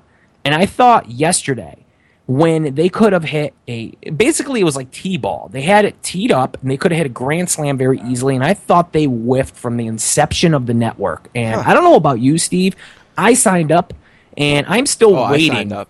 I'm still waiting to watch it on xbox I- i've not my credentials have not been recognized even though I've heard it's that. not a- you know it's Uh, just ridiculous to me i paid for six months in advance and i'm asking where my refund is now we take all that I, I understand and trust me if anybody out there has run a website launched a website a blog or anything online there are hiccups Right, the expect- government can attend to that, right? Oh, yeah, right. uh, right, unlimited resources there. So I mean, yeah yeah, it happens. it's, expected so you give them a pass on that Right. but Because everywhere else it has seemed to launch. I mean, I checked; it works on my PlayStation, uh, it works on my iPhone and iPad, and looks beautiful on my Apple TV. So Oh, oh. it, that's where if you have any of those things, it does look incredible on all of those. So I, I'll, just as a, a flip side, they did launch very well on those platforms. Yes, uh, yeah, I, I, I would imagine, but I'm so stubborn. I'm like, I want it to work on my damn Xbox. you and I, know? you're right. So- That's understand. Yeah. Um. Anyway, uh, basically, is they had a perfect segue into Raw last night, and I thought. Now let let me preface it with this: Raw wasn't a bad show at all, but it was a show that was needed weeks ago because since the turn of the year, it has been terrible show after terrible show, booking decision after booking decision, and they have gotten a pass because people are just like, okay, where's the build up? We're gonna get the build up. Where's the payoff? And last night, there could have been a huge payoff, and they could have walked out with I don't know. I know the demand was huge for the WWE network, but that payoff could have been even bigger. You could have had even more of a buzz building into the next day, and you could have could have more people buying into WrestleMania. Uh, the saving grace with WWE, despite their errors last night, is they're only charging you nine ninety nine or sixty bucks for the next six months to get WrestleMania and all their pay per views. Right. They didn't have that. I wouldn't be wasting a dime. And I say that understanding that storylines take time to build up. But when you show no faith that that's going to happen or that you have any care, now I could say they're not listening to fans. They know, they're aware. They're to me what they did last night. They don't give a crap about what the fans are saying to them. And they're going to push forward with what they think is right. The heck with anybody thinks, and they're just going to be like, all right, here's WrestleMania, that's it. And I, I thought that was a wrong decision on so many levels. Um, I had a source, a very good source to me. Uh, I don't use he when he calls me and says something, or he texts me and says something. I take it as gospel. He told me about the Batista signing, which I, I kind of at the time when he told me about it in November, I was like, I'll wait and see mode, and it ended up being true. He told me about Kevin Nash and the Royal Rumble. Told me about Jake Roberts getting into the Hall of Fame. The Sting deal with WWE, despite what you're reading online, is a done deal, 100% completed. And anybody out there, I, you know, it's funny to me. You read these dirt sheets or these blogs or like, oh, they're still on a, you know, it's not a high priority. It's not being, it's being held up. It's not signed yet. I, I point back to that Batista deal. Batista deal was done in September, October. We didn't hear about it until December, January. So patience, folks. That deal is done. TNA acknowledged yesterday to a fan, and I, I've heard this from other fans as well, that Sting is no longer with the promotion. Uh, aside from that, WWE Creative is already uh, and merchandising is already coming up with Sting merchandising, and that's been reported all over the place. Where they failed with this is even if you didn't want Sting for WrestleMania 30 and you wanted him to take on Undertaker at WrestleMania 31, having his presence on Raw last night for five seconds sells your WWE network for all the WCW content alone. True. Um, And there's a lot they've of it been, there. It's a ton of it. Right, yeah. Sting was the face, and I got to give WWE credit. They have been painting Sting pretty beautifully on their website for the past month and a half. So that deal is done. Uh, he's coming to the WWE. It's just a matter of if and when. Lesnar and Taker would have worked swimmingly, and it's probably going to be a solid match this year.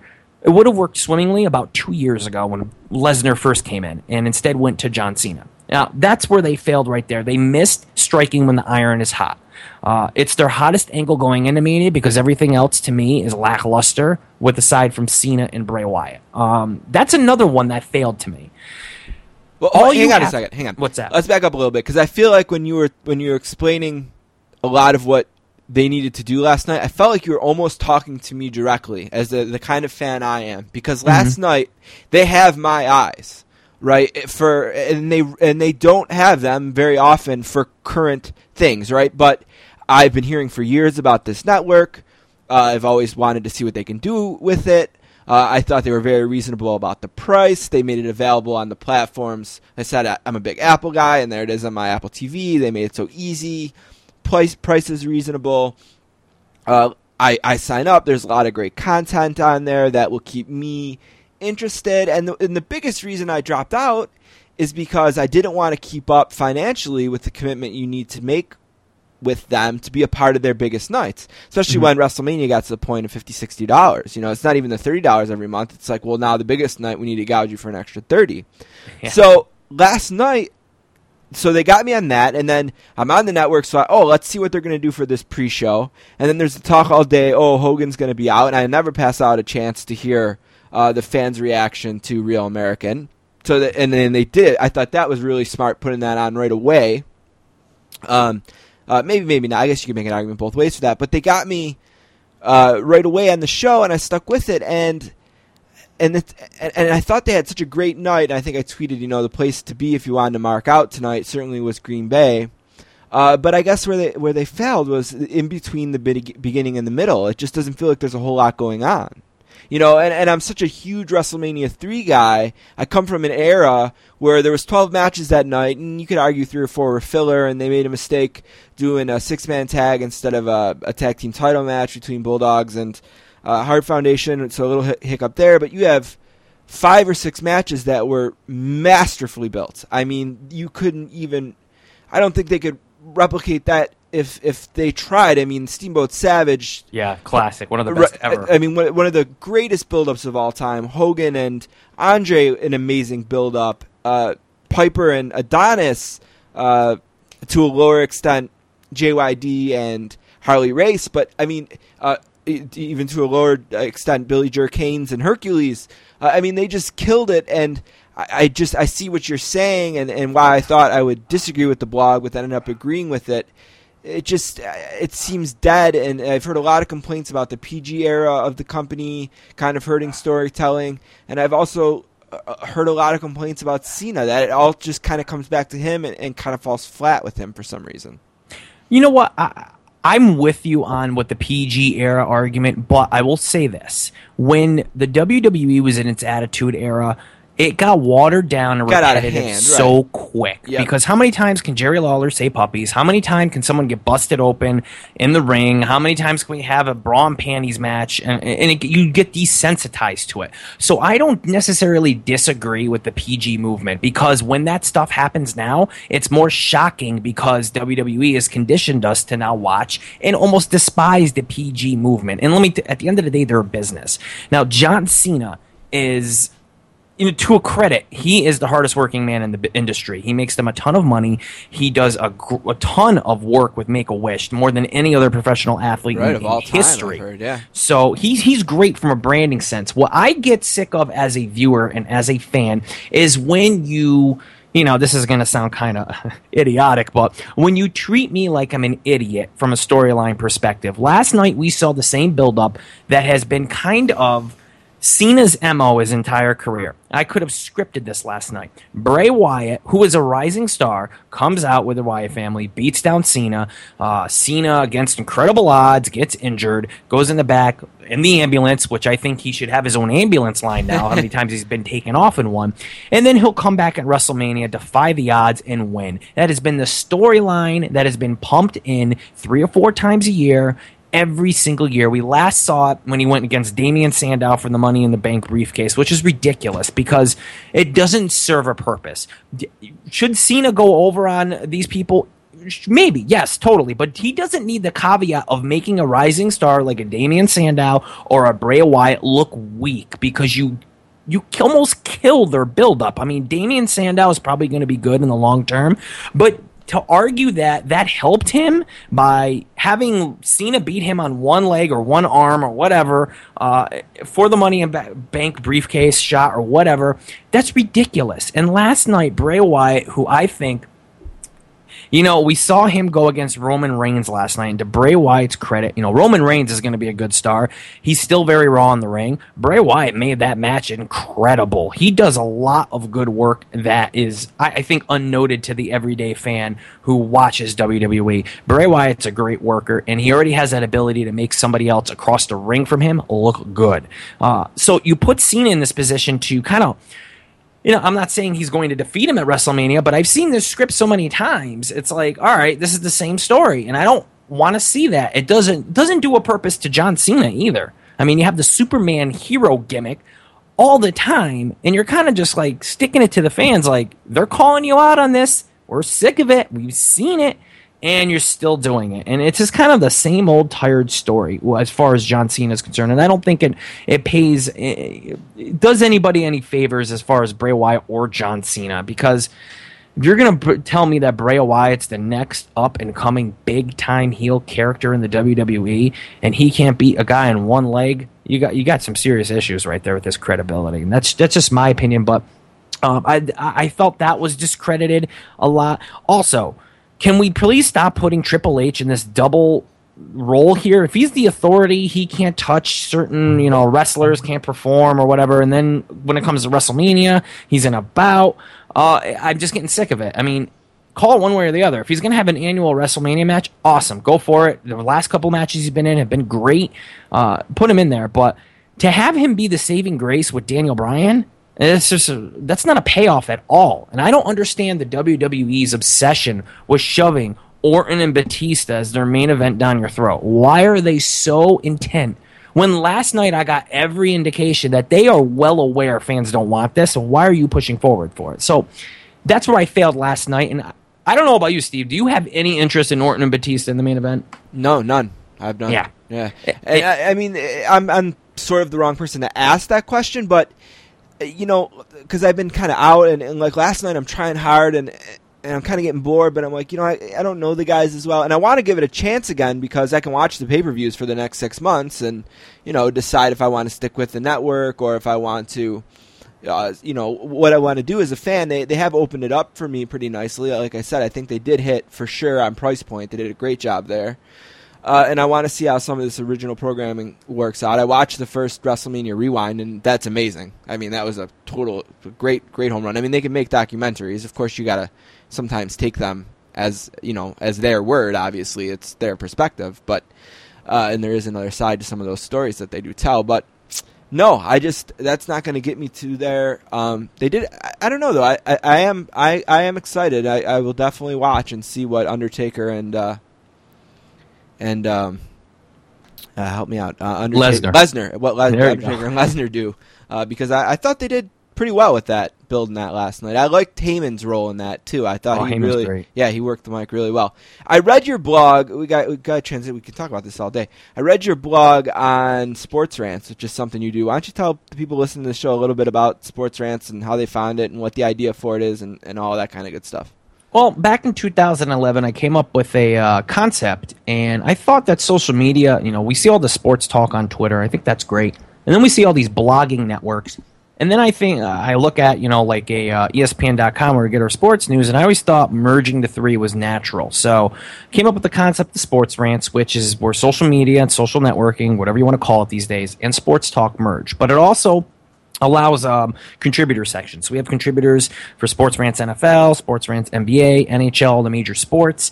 But we also allow fans the opportunity or anybody who has the bug to get into the sports media or sports talk industry or is currently in the sports talk industry to create their own brand within sports rants. Now, what separates us from everybody else in the industry doing what, what with what we're doing and what we're offering is as I alluded to before, I got 10 years expertise in SEO and internet marketing. Now, that is something I can speak about pretty dominantly. I've worked with some major Fortune brands, uh, Dish Network being one of them, uh, Overstock, Vistaprint, Golf Channel, Guitar World. And I have basically made it made it a platform on sportsrants.com because SEO is a very expensive venture for anybody, businesses, small businesses, blogs, websites to get into. And if you get it wrong, you're screwed. You're dead in the water. We, you need rankings. You need to be visible on the web. You need to know how to share things.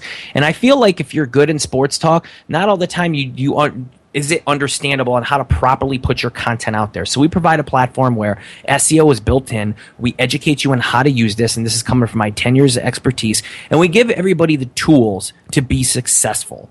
Uh, if they are on our uh, a contributor on our website, they get you know uh, prime exposure. They get to make money off of selling advertising. Now, unlike other websites, we do not take a cut of advertising. We basically say to you, if you want to sell advertising on your blog, go for it. Keep 100% of the profits because if we sell advertising, that's what we're going to do as well. So we're very upfront with that. We don't like, I, my father said something to me when I was getting into business and I was very young and I didn't know a damn thing. My dad said to me, he goes, he who holds the money holds the power. And that has resonated with me because you know, if I said to you, Steve, if you're a contributor, and I said, you know what, I'm going to give you a percentage of my advertising revenue, and you said, all right, that's cool. You're relying on me to be honest with those numbers, to be like, hey, I just made a hundred bucks. I could be making a thousand. We've had Making that a- deal. yeah, and you know, it doesn't work. And you know what? I, you know, uh, before we got on air here, you and I had a talk, and you asked me about a fight song for a college. I'm a college dropout. I never did good in high school, but one of the things I'm gifted in is I'm very competitive and I'm passionate about what I do. And for some reason, when I got into SEO, the little light bulb that was very dim at the time went off in my head, and I'm very good at this. And I always thought that it was a disservice that we cast aside bloggers in some way, or if you don't have the traditional four year degree in journalism, you don't your two cents don't glimmer that much. And I always thought that was unfair because a lot of times the best perspective comes from the fan. You know, you can go on ESPN.com, and I like ESPN and I like CNNSI, but if you read a news article, it reads the same almost on every other website. And what I like is when I read a fan's perspective. Now, there can be some blogs that are a bit over the top, which I, I think is a discredit sometimes to our industry. But there are blogs that are really insightful. When you have a fan that has is passionately tuned in, you have a fan who has historical perspective, and then you have a fan who's got enough acumen to put those thoughts together in an article and, and display it intelligently. I think those fans that do it well, those bloggers who do it well, should shine. And you know what? I'm in the same boat. Because when I started out and I started doing sports rants, no one gave me the time of the day. I had the advantage of having SEO and social media expertise backing me, so we got we got further along than most sites who start who are five or six years older than us. And I just wanted to pass that along because I feel like when people get in the position where now they're an authority, they don't want to help out the little guy anymore. They don't want to give them a boost. It's always about oh, what big brand you're working with. No, I, I, never thought the end goal, and for those people who are out there who end dream is to work for ESPN, kudos to you. I hope you accomplish that. But I don't think that should be a measure of your success in the sports industry. You should be able to make a name for yourself and have that brand be credible without having to rely on your connection to ESPN or the big networks. That's why I formed Sports Rants. Fortunately, this kind of crazy idea uh, kind of took off. It, I got to admit to you, I never. I never thought it would get to this level, and then I look up and I'm like, "Wow, our traffic's ridiculous." it's like it's crazy. I never did a podcast before. I just got up one day and decided I wanted to do one, and it, it kind of took off and became an animal of its own, which is good, and it seems to be serving the purpose. So that's sportsrants.com in a nutshell. You can find Anthony on Twitter. He's at Anthony D I M O R O. And why don't you give everyone who listens to this show everything else about where they need to find sports rants, your podcast, all that kind of stuff. Lay it out for everybody. Awesome. You can find me on on Twitter at Anthony DiMoro at Sports Rants, and that's at sports underscore rants. Uh, you can also come on over to sportsrants.com, 100% free membership. Even if you have no interest in creating a blog or contributing, you have your own blog, podcast. It basically serves like Twitter as well. So go on there, share your stuff. We do not uh, oppose that happening. And you know what? Uh, most of all, our my podcast is very fan interactive. I'm on a little hiatus because I'm kind of butting heads with Blog Talk Radio right now. so I, I'm taking, I'm putting my drawing the line in the sand with them. But when I'm on air, you usually can find it on sportsrants.com, Blog Talk Radio, and of course, I tweet ridiculous amounts of time, ridiculous amounts of tweets per day. And usually in there, you will find a link to my podcast, which usually airs Mondays. We usually get on Tuesdays and Wednesdays as well on Sports Rants Radio. Anthony, thank you so much for your time. Really appreciate it.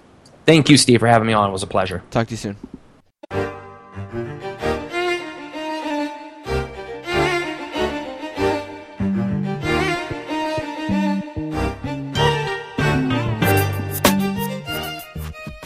All right, I want to thank Anthony DiMoro, Matt Crossman, and Pete Weber for being on the show today.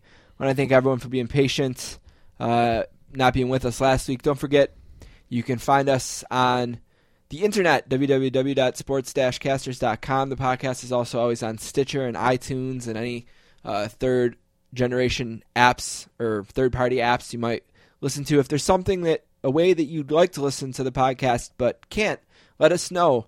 Uh, and you can email us at thesportscasters at gmail.com or you can find us on Twitter at sports underscore casters.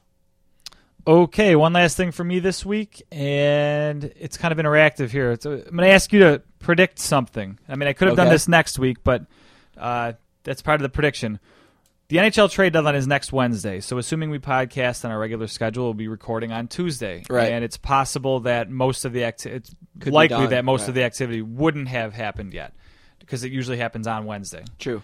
Um, so my question for you is Ryan Miller. Will he be traded by the time we podcast? Will he be traded on Wednesday, or will he be not traded at all? You know, it's so interesting because if they didn't make a GM change, my answer would be he will not be traded because I don't think there would have there's the market out there that would have satisfied the Darcy. previous GM, and I don't think he would have traded Ryan Miller. I don't know this GM's personality in that regard, but I still think that what they're going to get in return is going to be so weak that they may as well just take a shot at re-signing him over the summer. Hmm. And if they don't, your loss of a third or fourth round pick, you know, the whole we let him walk away for nothing. I don't Right. think is the same as when they let Briere and Drury walk away for nothing because those guys had real value. Sure. Uh, I just don't think that in the market and the way goalies are used and the way the Blackhawks just won the Stanley Cup with uh, the fourth string goalie for Team Canada and how Team Canada just won the Stanley uh, the Olympics with Carey Price. Uh, I just I don't see it, so I'm going to say not traded. I guess. Yeah, I, I don't know that I agree with that. He won't be gone. I'm hoping the new aggressive GM will take what they can get. I suppose. Uh, that said, it's a weird time of the year. Uh, as a team that's bad, or even when your team's good, I think when your team's in the middle, the trade deadline period kind of passes you by, and you feel like you weren't involved. Uh, a lot of times the Sabres were in that range, or about the ninth team, ninth place team, or eighth place team, just sneaking in. But my team is really bad right now, and my general manager is new, and my owner is rich and wants to see a winner and doesn't own a team to make money. So I'm excited. And what's weird about this is I felt this way about Ryan Miller once before. They at the last game of the season, it was uh, Sabres' last home game of the season. They did a jersey off your back night, which a lot of teams do. And I remember Ryan Miller giving his jersey to this elderly couple and talking to them, and he looked real nice. And uh, he was almost in tears in the post game interview because I think he believed, along with everyone else, that, that he had played his last game. Oddly enough, they kept him on this season in a terrible year. Except for him, he's been incredible. Yeah, he's been great. Yeah. Uh, the Sabres local beat reporter Paul Hamilton has said that this might be the best year he's ever had, and nobody's going to know about it because of how bad the team has been. Well, now the trade deadline's coming along, and all the stuff you said about the goalie market is true. There just isn't a market for goalies. Uh, if he does get traded, it won't be a huge return. And I just found myself thinking, I'm excited for the trade deadline. I know when it happens, I'm going to be sad. Ryan Miller's been a good saber. He's always been an honest guy. He's been a good interview. He's thoughtful. Uh, he's always put his all out there. He hasn't always been much better than average. He's had now two really good seasons, his Vezina year and this year, and he had a great playoff run the year he kind of single handedly beat Ottawa. Yep. Uh, so I'm going to be bummed about him leaving when he does go, hopefully. But that will probably quickly turn to anger, and it definitely will turn to anger in like the masses' eyes if he doesn't get traded. So it's a really weird thing. It's, he's he's one of the all-time great Sabres. Uh, I argued he was one of the all-time great U.S. goalies, Goalies, which right. probably doesn't hold as much water since he barely played this last Olympics. But uh, and I'm ready to see him go. I'm ready for my team to rebuild, and it's just there's not a lot of options it seems like for him. So it's going to be a really weird trade deadline for Sabres fans because on the one hand you're hoping a guy that most people generally like is gone, but there isn't much of a market for him. I just think they. I'm not going to be as mad as you just because I think they have plenty of assets already in terms of draft picks. They also have millions and millions of dollars they need to spend. Yeah, they have just to get to the floor. floor. Right. Um, and I don't think that the rebuild needs to take as long as some people do. I mean, if they hit on a draft pick who's the rookie of the year, sign two free agents that make an impact, and still have Ryan Miller, they can be a playoff team next year. Might not be a Stanley Cup team, but Right. I, I mean, I think if you can convince Miller you're a contender in two years, maybe it's worth him staying around. But I mean, if you sign him to a five year deal, by the end of that, he's what, 38, 39? And I know goalies But are a like you said different too, the money doesn't matter as much. So I mean, if you sign him to five for five, and it might need to be more than It- that. no, it doesn't. It doesn't. It's not like they're not going to spend money somewhere else. Right. If he could, because of that, if he would take the They five for five, to the contract won't cripple them. Well, to me, it's more about the cap hit. It's less. I mean, if they want to sign him to the league max for two years, I'd be fine with that because they're not ready yet. And I mean, maybe in that second year they would be, but they'd still have guys that are under their initial contracts. My fear is if they sign him to like a seven, uh, five year, seven million dollar contract, then all these Ristolainens and Girgensons and all these young players they have that are hopefully going to develop into big names. I don't want them to lose those guys because they have to hold on to Miller at the tail end of his career. Interesting. Uh, well, this has uh, been a long podcast, so I'll keep my one last thing short. Thanks for sticking in if you're still there. And I guess we shorted you with none last week, so a good time to do a long one. But uh, briefly, Anthony and I filled out brackets for the golf tournament this weekend, which was match play. And uh, he crushed me, but uh, I've already sent an email to PGA.com to look into a potential scoring glitch, as I think I may have actually been the victor, uh, despite what he claims is over a 70 point victory. Uh, but uh, we both did pick the winner right in Jason Day. And one thing that happened over the weekend, kind of watching the last round, which was a crazy final, which had all square through 18 and 19 and 20 and 21 and 22. I think they played 23 holes to decide it with some crazy saves by both guys. Kind of made me realize that golf needs to have more match play. And they have four tournaments, uh, uh, four majors every year, and one of them is not as good as the others, and that's the PGA Championship. It's the last one. Uh, doesn't the Sunday of it doesn't fall on a big holiday or anything. It's just kind of overlooked. And I think I'm not the only one who's ever said this. I'm not trying to claim I thought of the idea, but I want to be one of the advocates for PGA making their PGA Championship match play. I think it'd be really cool. I think it'd be fun for people to fill out brackets, and uh, it would be it build a little bit of interest for maybe the forgotten major.